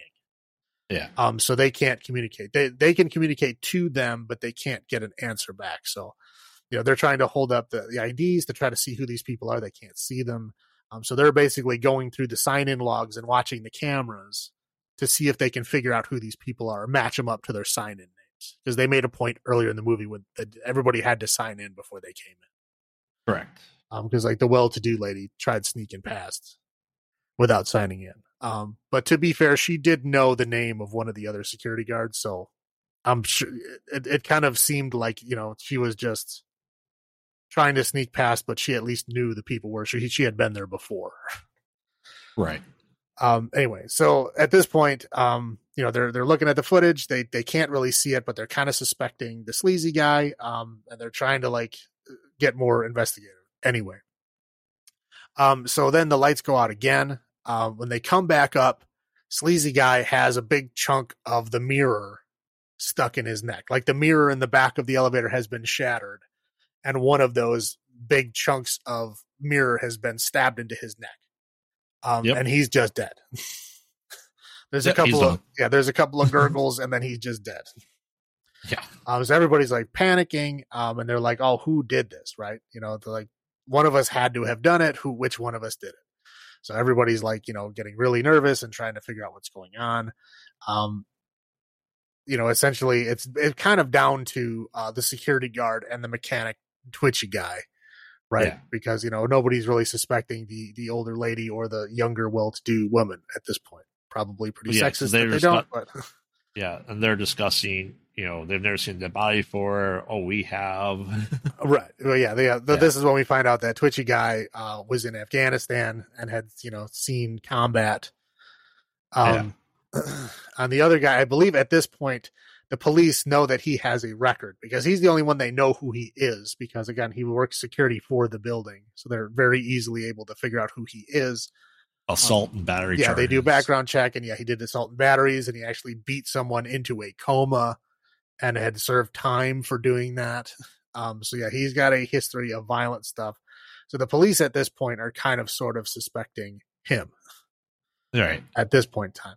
Anyway, so at this point in time, this is where um, uh, the maintenance guy finally gets to the roof, and he essentially like sits on a board, um, and then kind of drops himself down with his like rope when he's just sitting on a board, Yes. um, which I don't think is the best way to do that. Like, I don't know why you would have some kind of harness or something, but anyway, this is what he's doing. So he's trying to go uh down this shaft and he's probably about halfway there before the guy's like the older security guy's like freaking out. He keeps calling him on the radio over and over and over and over again. Um so he finally goes to answer it and he basically slips off of this rig and falls and dies on top of the um elevator. Um, and then there's like blood dripping in. Again, they show that for one second, but then they never show it again. Yes. So it's odd. I mean, they show that to show that he's dead, I guess. Um, but then they never show it again, and they can hear the walkie-talkie of the guy, so they they're pretty sure that that guy was dead up there. Um, oh, there's a, there was a, there's another scene earlier. Sorry, where the, we find out that the security guard has claustrophobia. Um, Yep. and the one mechanic dude opened up the you know the whatever the door in the top of the elevator Yeah. um, to make him feel better. Um, anyway, and they he tried to go up there, um, you know, to get out or to see what was going on, and they all freak out and pull him back down, like, oh, he's trying to escape. You know, mu- he must be the guy that's doing the killing. Um, of course. So uh, at this point, the lights go out again. Uh, when they come back up, the old lady has been hung from the ceiling with like the light cord. um, like the wire that comes out of the one of the lights in the ceiling. Yeah. Anyway, so yeah, that she's just dead. Um, and so they kind of untie her and let her fall down because they don't want to see her hanging. Um, so they basically just put her next to uh, the sleazy dead guy. Yep.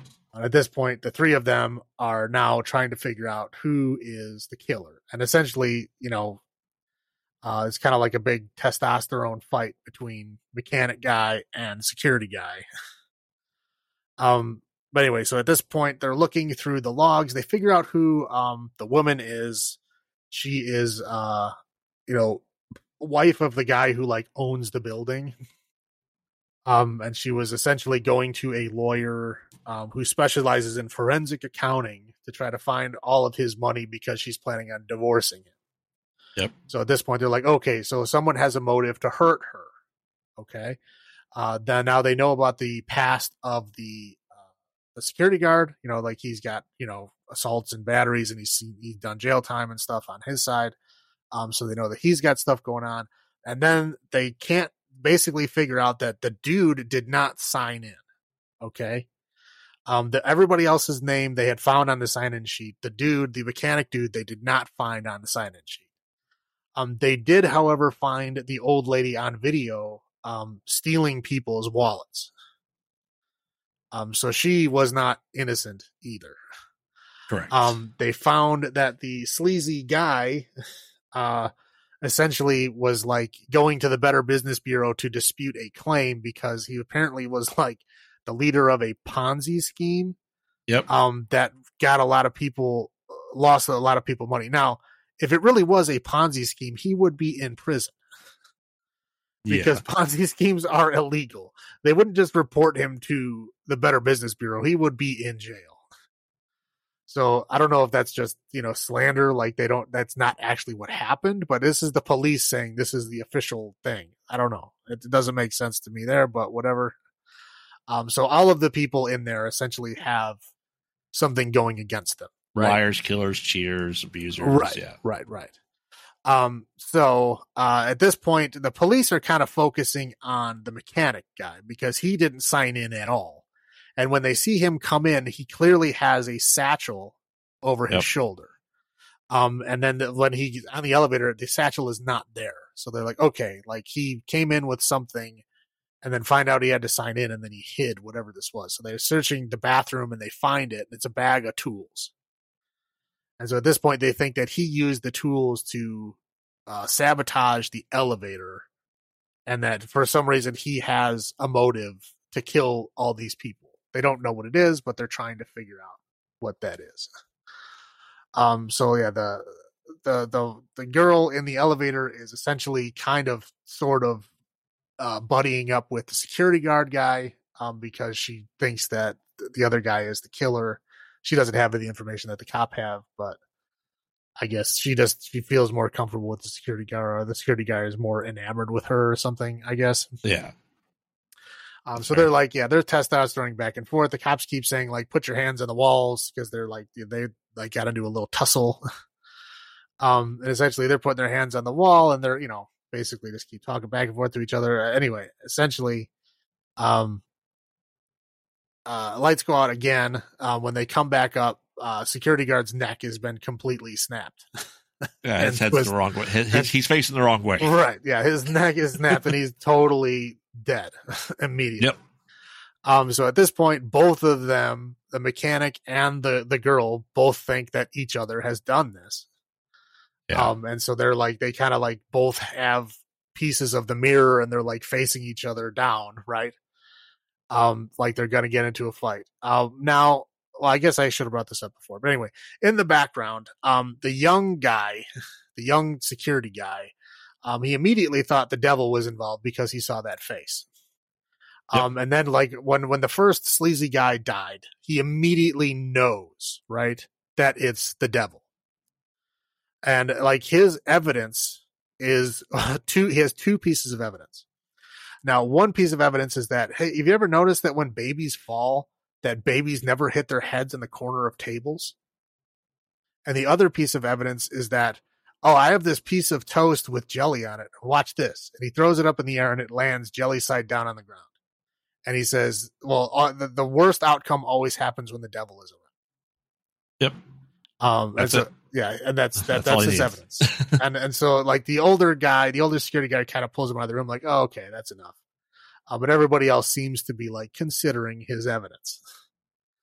Um, so they're they're trying to figure out this all this stuff out. Anyway, um, so while they're down there, they figure out that the lights are flickering on and off from shorted wire that's uh, underneath um the elevator because the the obviously the maintenance guy is gone at this point.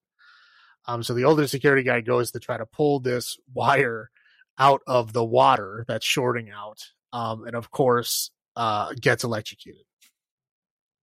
Um, because again, the younger security guy, of course, keeps adding rules onto this devil situation as they go.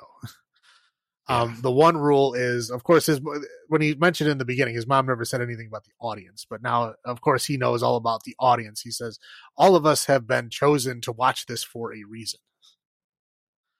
Um, and then if we try to interfere in what the devil wants to do, uh, the devil is going to kill us for getting involved.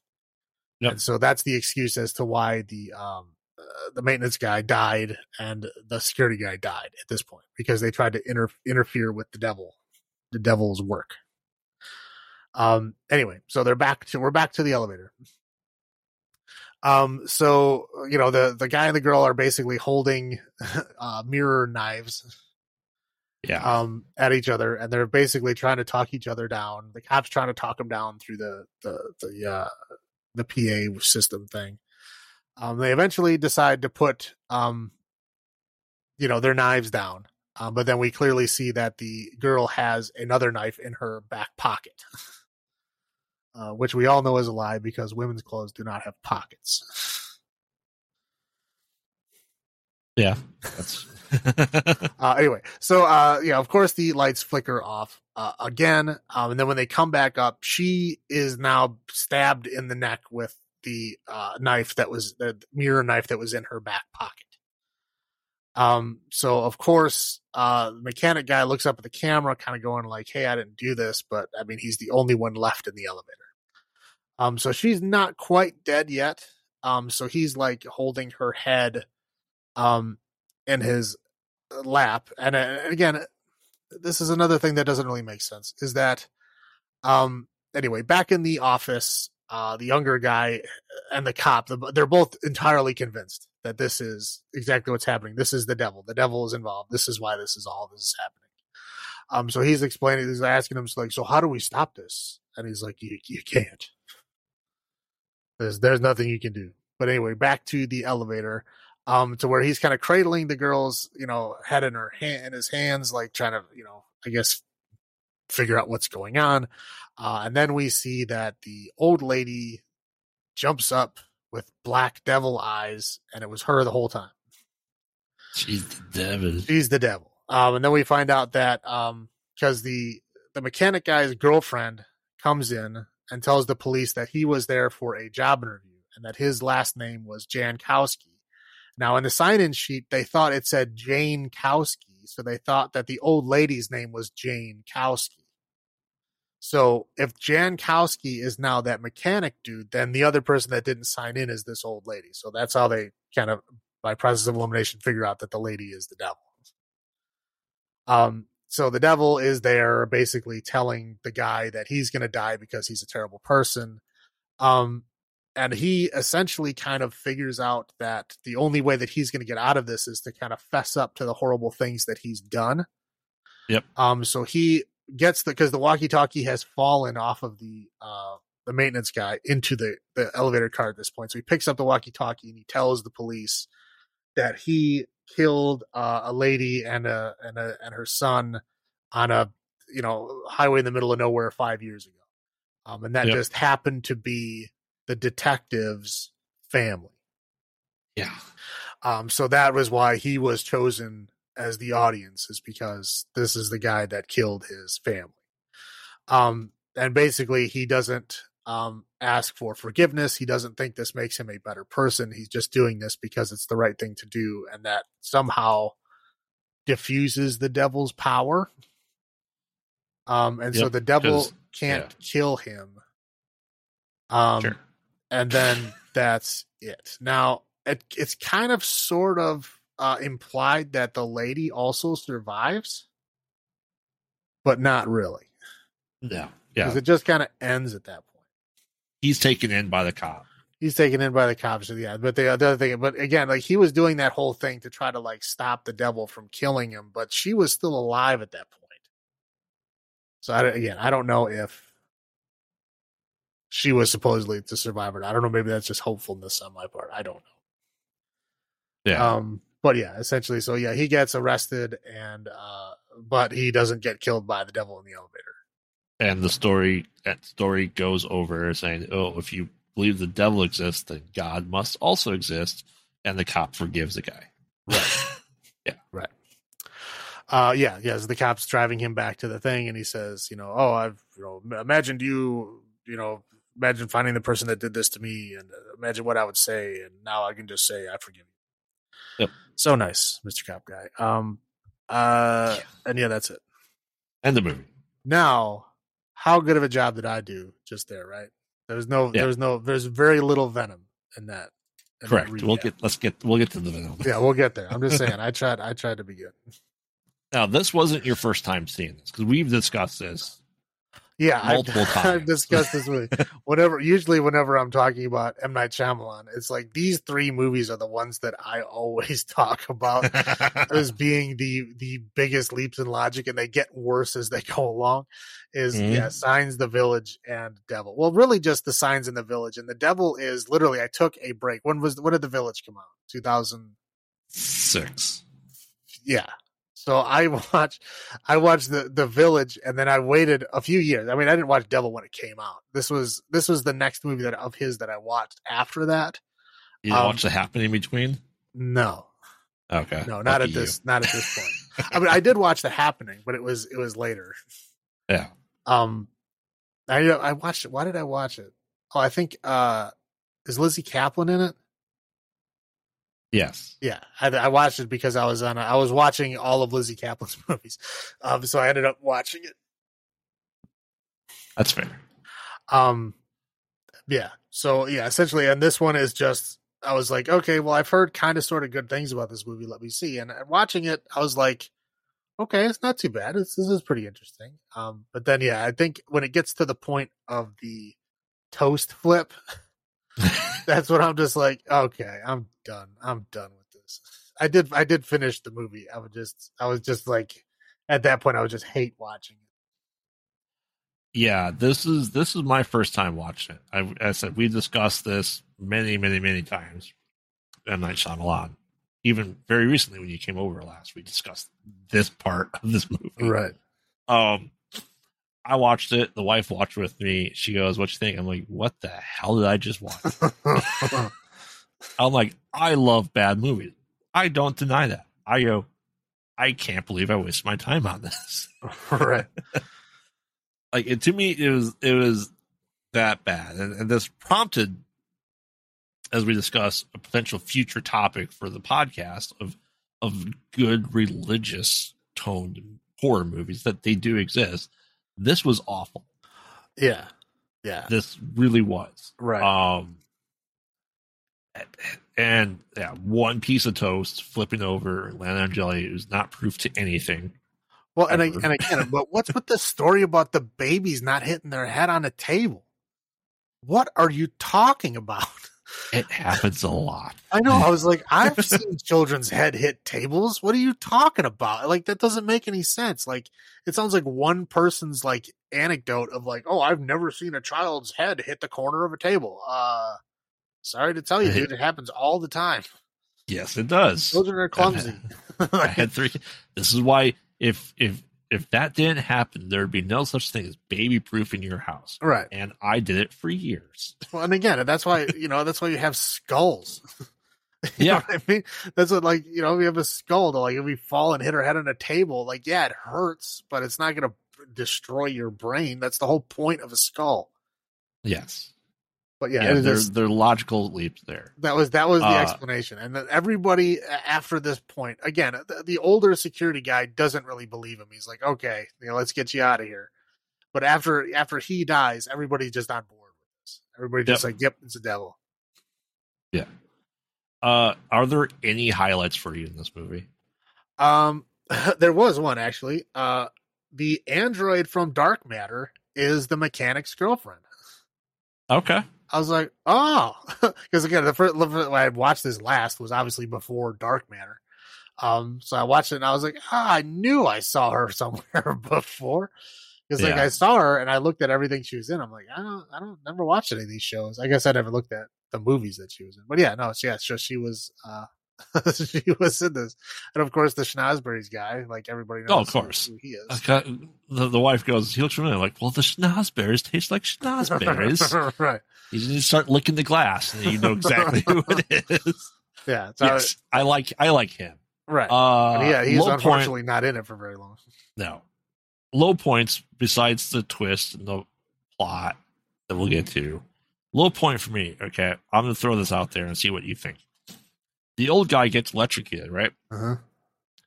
underneath the elevators. Right. Somehow gets out of there and goes into the lobby of the building after Right. being electrocuted. Yeah, crawls in there. Like, okay, if you Uh, actually no. got electrocuted to death, you would not be moving anywhere because that's the whole No. thing about electricity is it grabs you and you get stuck there and that's why you die because the electricity continually flows through your body and you can't do anything to stop it. It spasms your muscles. You cannot let go. Right. Yeah, literally. Like Yes. somebody has to like hit you off with a board or something to get you to stop being electrocuted. Yes. Yep. Um, I'm just going. I'm just going. How the hell did that happen? well, that's yeah, that's the devil. That, that- Devil working. sure, sure. Let's go with that. I'm just going. Okay, this is like even dumber because like that's not how it works. right but it's like okay like the thing is is like everybody like this guy's talking about this devil story as if like everybody knows this story like no one's ever heard of this. This is This bedtime made up. story. Yeah. Right, Yeah. it's completely made up. It doesn't make any sense. Like he's talking about it like, oh, this is a pattern that happens all the time. Like, is it? no. like No. I've never heard of it. But anyway, this dude is sold from like day one. I mean, like he never even attempts to find any other explanation. He's like as soon as he sees that face, and that's before anybody even dies, he's like, "Devil's here." Yep. And then again, his Yeah. his two things of evidence is, oh, you ever notice that babies when they fall don't hit their heads on the corner of tables? That was one piece of evidence, and the second piece of it is, is he flips his toast up in the air and it lands jelly side down only once. He doesn't repeat this experiment. He only does it one time, and then he is completely convinced. And everybody else in the room that's not the older security guy is like, "Huh, he's got a point." Yep. You know, and Yeah, then like so- this, the detective guy who is like, you know, introduced as a skeptic is then on board after that. Yep. Yeah, that. I, I mean, do we do we go more into the twist? More of a rant here. Sure. I'm sure you got more of a rant. yeah. Um, I mean, there's so much. I mean, this one is just um, if this is this is a movie that essentially, if you are a religious person, um, this movie probably makes complete sense to you, right? Um, if you are Sure. a religious person from like any other religion that's not a Christian religion that believes in the devil, um, there's a lot, there's huge logic leaps in this movie, and you're like, why are you jumping immediately to that? Like we said, the guy's like, "Oh, devil's here," and everybody's like, "Yep, devil's here." I mean, that's and that's it. I mean, everybody's just totally on board from that. I mean, watching it as as a non-religious person, it doesn't make sense. You know, like everybody's Correct. immediately throwing logic out the window and just thinking this is a supernatural occurrence. Um, and, and Yeah. again, it's it's just so far beyond it. Again, and if, even if you're any other religion besides the Christian religion, it probably doesn't make sense to you, right? I would. Yeah. Yeah. Oh, absolutely. Because all these other religions don't have the devil, you know, is literally being a physical presence. it, it, it- here's the and here's the thing. It's it even in a lot of other stuff. There's there's layers of devil, demons, stuff like that. It, in, in other worlds, the devil wouldn't be doing this particular thing. It'd be sending meaning the demon out to do it. Demon, sure. Devil, no. Why not? All right. And, uh, and again, like you mentioned before, there are other movies that do this well. And and again, you know, as a, as a non-religious person watching them, I have no problem with it being in there as long as it just has to be done well. Like, um, again, we talk about Constantine. Constantine, it literally, he goes to hell. Like the devil is a physical presence in that world, good movie, Yep. right? Yeah. Um, you got like Legion, which is literally about like angels Love fighting, Legion. right? But it's Love it's a, Legion. it's a heavily religious movie, right? Like God and the Yeah. devil have to exist for this angel fight to happen, right? Good movie. Uh, you got the prophecy, which is again a bunch of angels, right? Yeah. You know, like I don't know. In order for those angels to be there, God and the, and the devil have to exist. I mean, that's and these things are you know they present them to you as if you know these things are Right. real and they exist, but it's done well and it you know and it's and it's good. It's it's a it's just a fun watch. There's plenty of other movies. I'm just these are just three. Hellraiser. Right. Demons. Yeah. Right. Yeah. I mean, yeah, these I are don't- things that I clearly think- say religion is Yeah. is real in these worlds. Yeah, I don't. I don't think our. I don't think we have any bias against. And this is the point: is we don't have any bias against religious movies, No. regardless of what we believe. No, not at all. anything I like mean, that. I can I can objectively watch something, and, and if it's good, it's great. It doesn't matter if it's religious or not. If it has Correct. religious content, I don't care. Do I get upset or like, oh, I hate this movie because it insists that there's a god? No, not at all. No. No. Again, I, I just mentioned three movies that explicitly tell you that God and the devil are real, Right. and they're good. I have no problem with that. I'm just saying this movie is very, very heavy-handed in how it says Yeah. things, and again, it just makes assumptions that everyone watching this is immediately going to be on board that the devil is the reason why all this is happening. Yeah, And and, Yeah, we- and again, and until the end when the old lady pops up, it's all just conjecture. Yep. And then when the old lady pops up, it's like, oh, okay, that's what's going on. But everyone in this movie is already convinced that the devil is there before she even pops up. right. And again, And that's the thing. Like, would it would have the, honestly they could have just made this a Hellraiser movie, as Yeah, we discussed. probably. in Hell- it would fit like- better than half the Hellraiser movies do. right. I and like okay, that that's that. The yeah, we are very analytical. We don't we think logically in a lot of what we do because of our jobs, and we do that in this in this podcast too, right? We can adhere to the rules that exist fairly well in in movies or that are set up. But yeah, the logical leaps, the plot holes that have to get made, like they don't have a good way, especially in this movie, to get to that point. Like, well, how do we prove it's the devil? Toast. What about toast? Jelly upside down. Why? I don't know.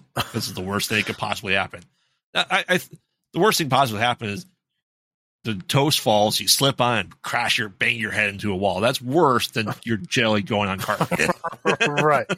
But it just yeah, it's bizarre to me. Like, yeah, they only do the jelly experiment one time, and then his only other evidence is like some weird story he's telling about babies and their heads not hitting tables. so stupid. I'm like, what are you it's talking it's, about? it's it was clearly written by someone that has, never seen a small child I know. I'm like, run around the house. I'm like, I'm pretty sure like Shyamalan's got kids. Like he should. I mean, maybe he was amazed that his kids didn't hit their heads more. Maybe that's what he's talking about. I don't. I honestly don't know. I honestly could I- not tell you what the point of this I was. I I don't know. I'm I'm glad. Uh, I'm. Uh, I wish I didn't see this movie. but, But yeah, it's. I mean, uh, again, it's good up to the point where he flips the toast. Up to that point, it's like, okay, yeah, I mean, the, the devil may be here, the devil may not be, right? There's always, in those movies, there's always like one person who absolutely believes no matter what, right? But, you know, nobody Yeah. else believes him until they see it with their own eyes. And there's nothing in this movie that they can see with their own eyes until that lady gets up. But Yeah. by that point, they're already convinced. Yep. Yeah. So, what is your scale? What is your what is your rating on this? Um, Um, I out of don't- ten. I don't. Um, let's see. Uh, I mean, until it gets to the toast flipping part, it is a fairly interesting movie. Because I mean, I think the thing that mostly upsets me is that it follows one of my favorite plot lines, which is when like a bunch of strangers get trapped in something, Yeah. um, and they have to figure out why they're there and what's going on. Um, again, I think yeah, we talk like you know this the whole six strangers in search of an exit type storyline, um, and it it pretty much follows that. It pretty much follows that. Um, I mean, there's a lot of outside influence and stuff, but um, it pretty much follows that, and that's why I was like initially I'm like, ooh, this is this might be good, and I, I'm enjoying it. And again, until uh the, the toast flipping part, I did enjoy it. um, but after that part, I got just so angry at just the stupidity and just the the logical leaps that it takes um, that it really just sours the whole rest of it. Um, so I'm I'm really trying to decide if I don't like it more than The Village or not. I Um, I can tell you for certain I hated this movie a hell of a lot more than The Village. Yeah, I'm gonna say. I'm gonna say I prob okay. I'm gonna say it's a two. It's it's gonna be a two out of ten, simply because I do dislike it, but for different reasons. So there, there's it's for a two for different reasons, but I'd say I dislike them both equal. Uh, it's it's. I'm going all the way down to a two for this, just because. Um. Yeah. Again, there's up until the toe slipping part, it is decent. Like it's it's pretty fun, right? Like I'm I'm Yep. liking it up until that point, and then it gets very stupid and heavy handed, and I don't like it anymore. Um, and it sours the all the good stuff that happened up until that point. But I will give it a little bit. Okay. So that being said, uh we're continuing this next week where we're gonna go see this newest movie knock at the cabin. Uh and we'll be discussing some potentially better movies. Um one definitely not as good with that, right? Well, yeah. Well, the well, I'm gonna again. I've only seen uh the happening once, um. So I'm going to watch it again through the the lens of what um I think it should be. I don't know. We'll see how it is the second time around. Uh, yeah. Uh, so yeah. So stay tuned. Where we continue on, we're we're calling the horror side of M Night Shyamalan. Maybe we'll get to the the superhero trilogy at some point in time. Um, but yeah, we'll be, we be discussing old, the visit, the happening, and the said knock at the cabin, and our rants will probably continue in those as well. Um, well, I have at least one. I mean, old I have not seen. The visit I did see, and it was actually pretty good. I did I did like that one. Um, but the happening, yeah, there's a lot there's a lot to complain about there. Yes. So until then, why don't take us out? Uh, sure. This is right. Salem saying, "Long live the new flesh." And this is Graveyard saying, Have you checked on the shoulder? Good night. Good night.